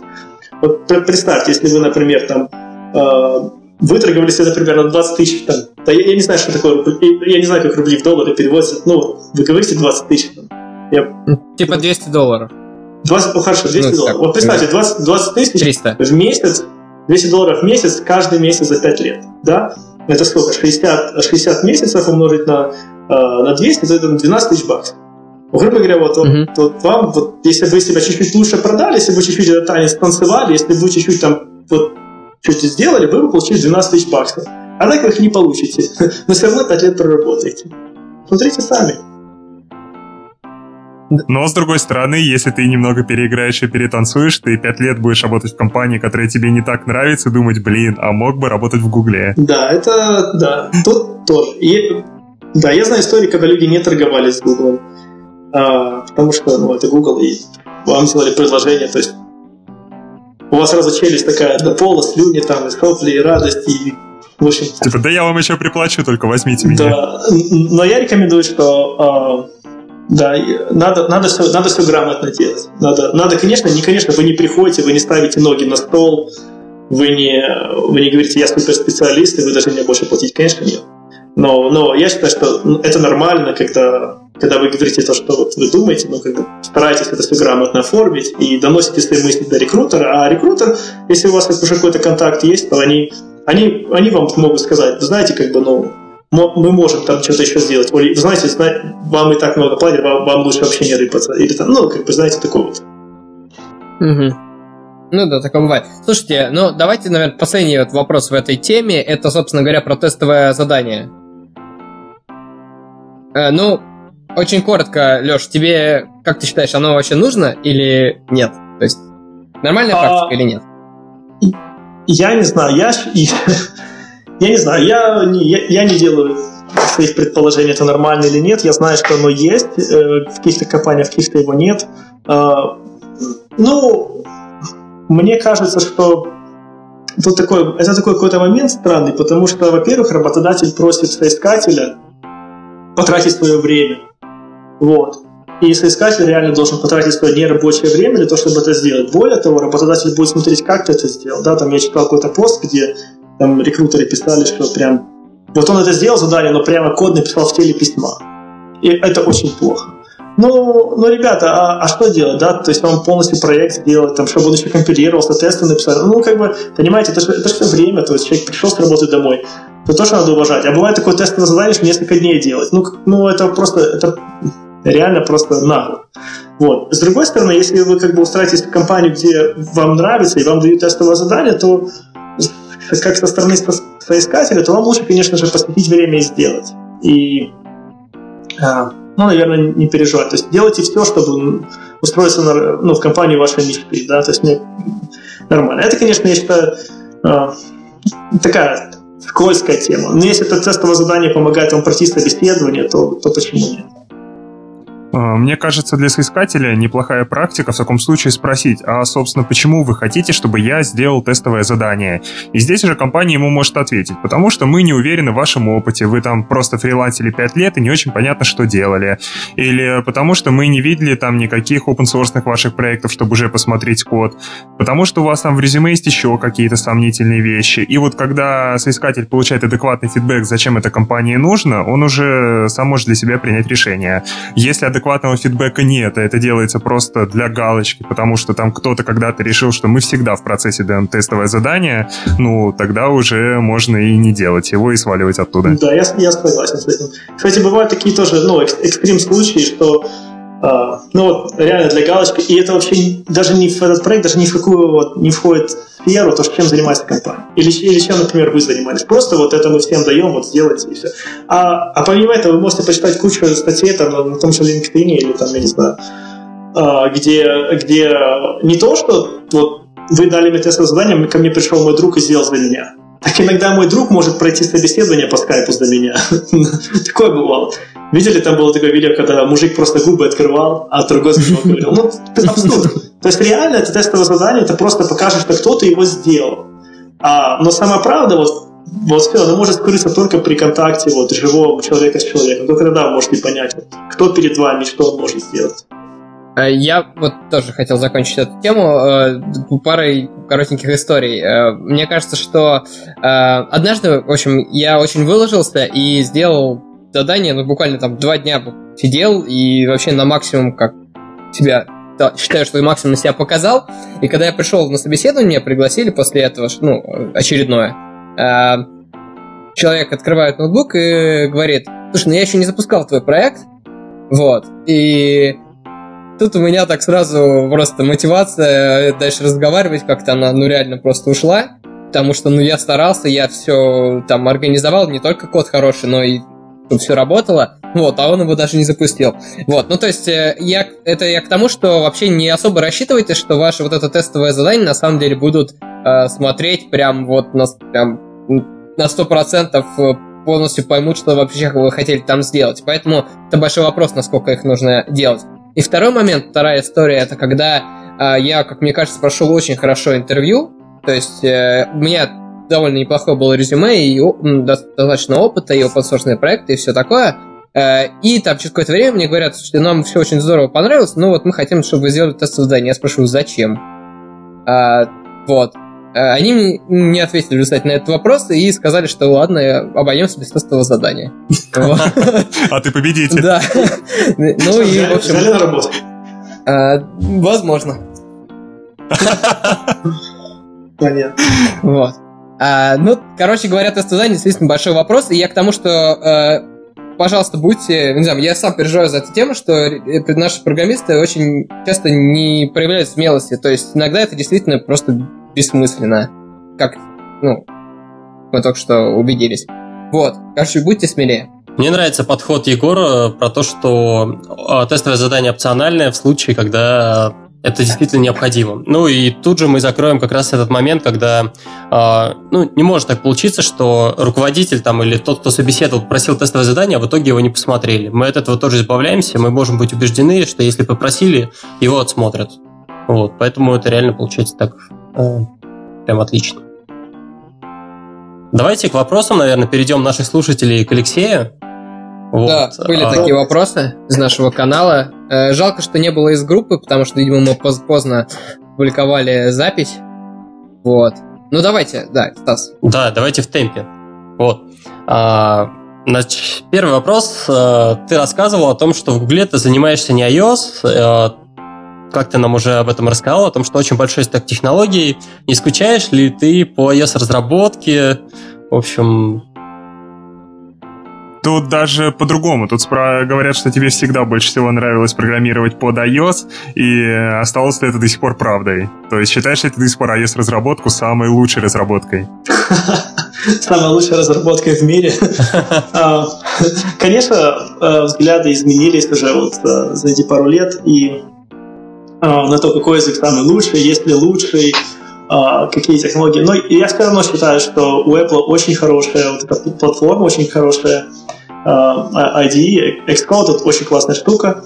Apple очень сильно заботится об инженерах, и ну, мы видим качество, с которым, то есть, разработка под iOS действительно ну, проще, и у вас есть и playground, и то есть, ну, очень-очень классно. Я действительно скучаю за этим.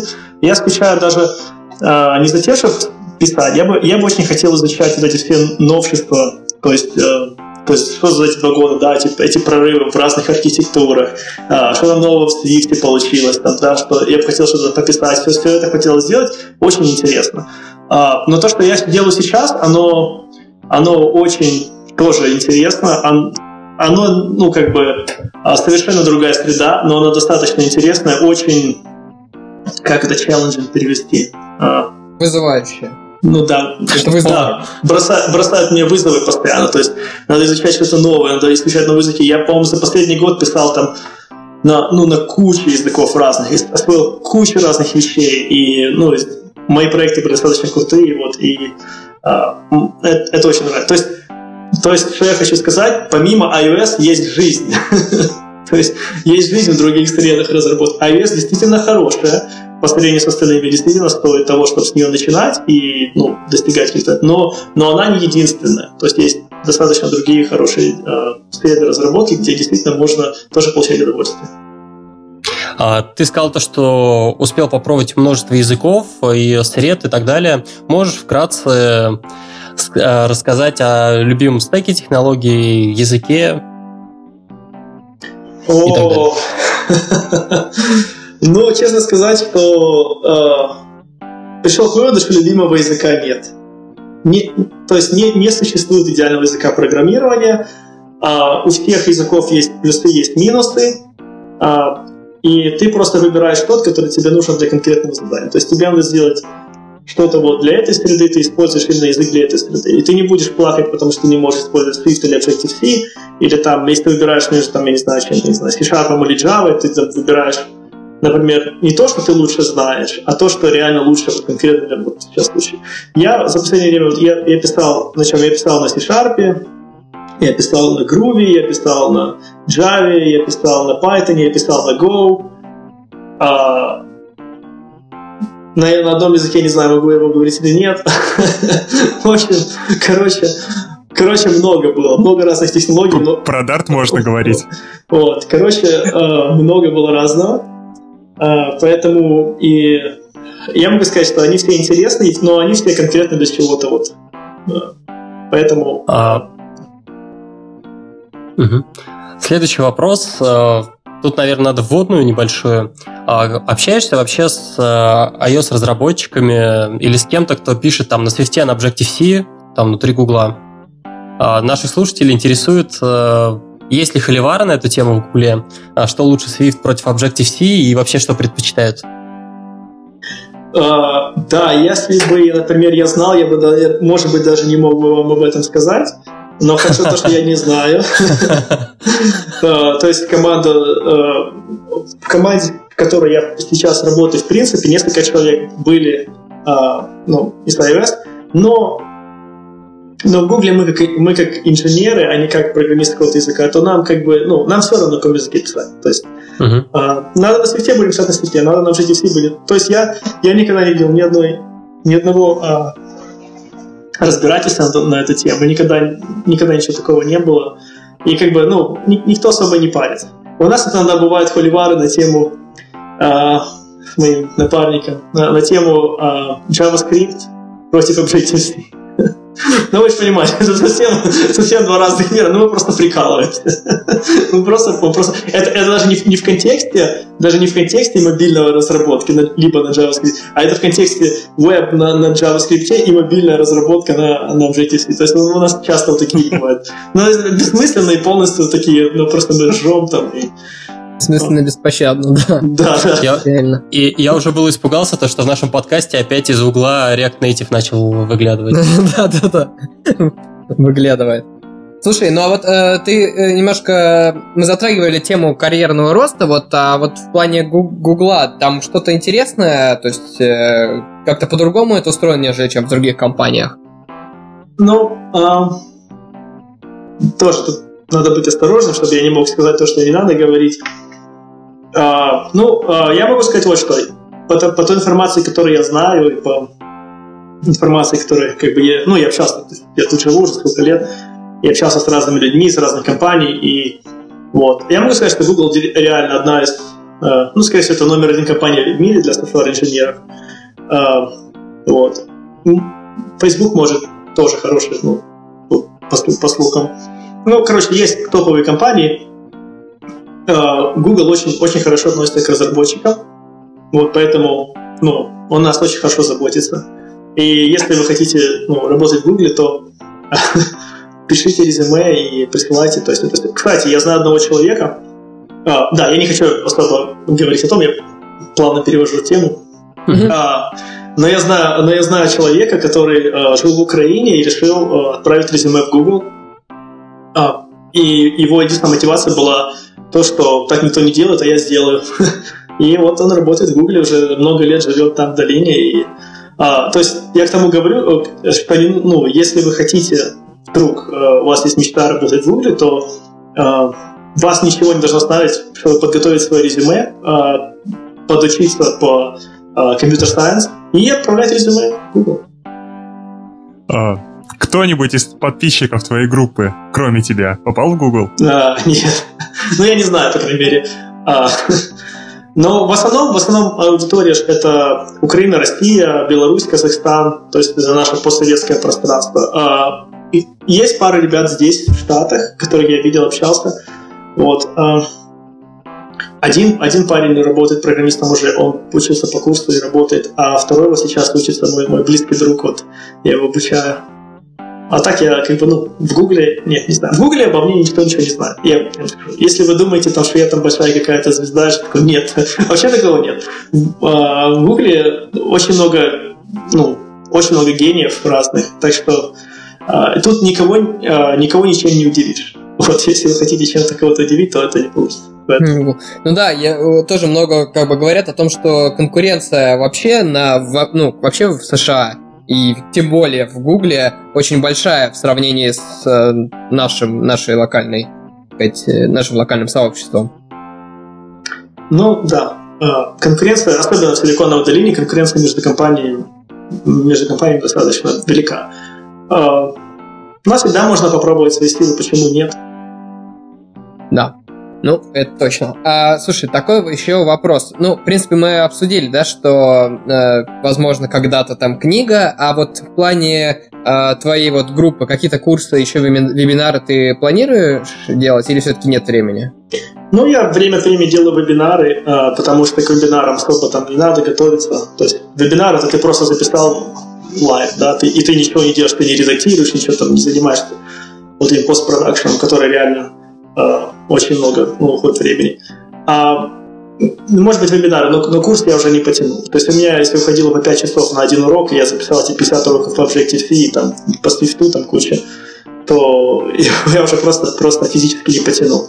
Я, я несколько раз пытался начать и спрашивал группу, чего они хотят, и я пытался это сделать, я собирал информацию, но я просто понял, что а, ну, просто пока мои дети в этом возрасте, я не могу позволить себе ничего делать другого. То есть мне, мне надо будет просто сказать детям нет, а жене нет, вот вообще не трогайте меня пару месяцев, я буду делать вот, вот уроки. Но это, это, это не то, как я хочу, чтобы было. А, слушай, это понятно, и тут как раз такой вопрос был. Вот как ты видишь а, будущее своих, а, своих чадов, своих детей? То есть видишь ли ты их как будущих программистов, возможно, или ты думаешь, что уже к этому времени что-то сильно поменяется в плане рынка и вообще, ну, то есть, занятости? Но оно все меняется постоянно, да, мы не знаем. То есть профессия программиста, что там, сколько там, пару десятков лет назад вообще не существовало, многие там тысячи лет, да, до нас. То есть никто об этом даже не думал, тут бац, она появилась. То есть за следующие там 10, 20, 30 лет то, что года может произойти. Компьютеры могут начать писать код, дебажить отлаживать и тестировать, и нам, нам-то даже места не будет. Они даже не, им не надо будет, ну, знаете, высокий уровень какой-то язык. Они будут единственными нулями так шмалить, что э, нам только снилось. Ну, и как вариант, да, вот такой вот. Тогда что мы будем делать? Да, ничего не будем делать. Вот, но э, если об этом всем не думать, то э, Конечно, я бы хотел, чтобы дети были программистами, и я планирую, когда вот они чуть-чуть станут постарше, чтобы мы начинали как-то что-то программировать, там каких-то, знаете, сейчас есть такие роботы, там всякие, можно на iPad программировать, роботики, роботики делать, но с этого начинать, потом там какие-то приложения. Swift Playgrounds. Ну, да, да. Swift Playgrounds. Можно а, потом уже делать что-то там посерьезнее, уже какие-то приложения, игрушечки там, чтобы не, не просто тупо играться, а можно было написать и, и поиграться, и поделиться с кем-то, было бы классно. Вот, но я, я не хочу, знаете, то есть чтобы мои дети там повторяли мой путь, или там, вот, знаете, ты должен быть, нет. То есть они будут сами выбирать. Я попытаюсь это ненавязчиво предложить, но я хочу, чтобы они реализовали себя, то есть как, ну, вот, чтобы они стали тем, кем они есть, а не тем, кто там я есть или хотел бы быть. Хорошо, а, такой вопрос. Да, ты там рассказал о том, что не так важно, что как, на каком языке писать. Мы все инженеры, мы должны тут абстрактнее вообще на это все смотреть. А, поэтому этот вопрос, наверное, тебе покажется еще более странным. Но тем не менее, у нас подкаст про мобильную разработку, потому, поэтому такой вопрос. Каким телефоном ты ходишь? Не, ну я хожу с Pixel, с э, гугловским пикселом. Понятно. А, да, вот он. Я бы, кстати, обратил, обратил внимание, что когда э, Алексей рассказывал про, значит, будущее, э, то, что компьютеры будут э, писать код, возможно, он как раз нарушил NDA. Не. Не, такого, такого, это уже область моей собственной личной фантазии. Я не думаю, что такое будет, но знаете как, никто не знает. А, ну, возможно, тебя, возможно, тебя заинтересует четвертый выпуск подкаста нашего про мутационное тестирование а, на да, правах рекламы. Интересно. Не, ну, э, что сказать, телефоны, если мы говорим о пикселе или у меня был, у меня, я ходил с айфонами, когда был э, iOS разработчиком, теперь, так как я работаю под Android, я, я нашел Android с собой, для того, чтобы просто быть ближе к продукту, ну, да, то есть быть ближе к той экосистеме, где я пишу код. То есть я как бы это всем рекомендую. Если вы, например, разрабатываете под Windows Phone, да, то вы не должны ходить с iPhone или там с Android. Вы должны купить именно тот телефон, чтобы знать эти проблемы и с чем сталкиваются именно ваши, да, ваши юзеры. А, ну хорошо, давайте потихоньку... Да, Егор. А, вот я, в принципе, хотел сказать то же самое, что и Стас. Я хотел предложить уже подвести черту, как мы все любим говорить. А, Леш, Спасибо большое, что ты поучаствовал в нашем подкасте. С тобой было безумно интересно общаться. И вот э, я считаю, то, что ты сделал, та группа, то сообщество, которое ты создал, и особенно вот тот факт, что оно само себя поддерживает и само без тебя продолжает развиваться, это просто огромный труд, который действительно изменил вот рынок э, мобильной разработки в России. И вот тот факт, что ты делаешь это абсолютно безвозмездно, просто для того, чтобы другим людям было круто и хорошо, э, Короче, глубокое тебе уважение. Абсолютно Абсолютно поддерживаю, и вообще идеи, о которых э, ты говоришь, и в, ну, и в, и в связанных с группой, и вот то, что ты, мы сегодня обсуждали, мне кажется, что это э, действительно стоит того, что, чтобы это говорить. То есть, э, действительно, наше сообщество немножко э, другое, немножко, может быть, э, более скромное, что ли, и вообще с этим надо как-то работать. И мне кажется, твоя группа, в частности, работает в этом направлении. Я хоть и не по твоим курсам а вообще изучал и входил в iOS-разработку, но я согласен, то, что это очень важное дело, и здорово то, что есть курсы в том числе на русском, потому что особенно у начинающих разработчиков есть, э, возможно, не такие, ну, не все готовы сразу же там стэнфордские курсы проходить на английском и так далее. А, тоже хотел, хотел бы присоединиться к ребятам и сказать тебе огромное спасибо. Ну что, а, с нами было, с вами была Подлодка. А, шестой выпуск, да?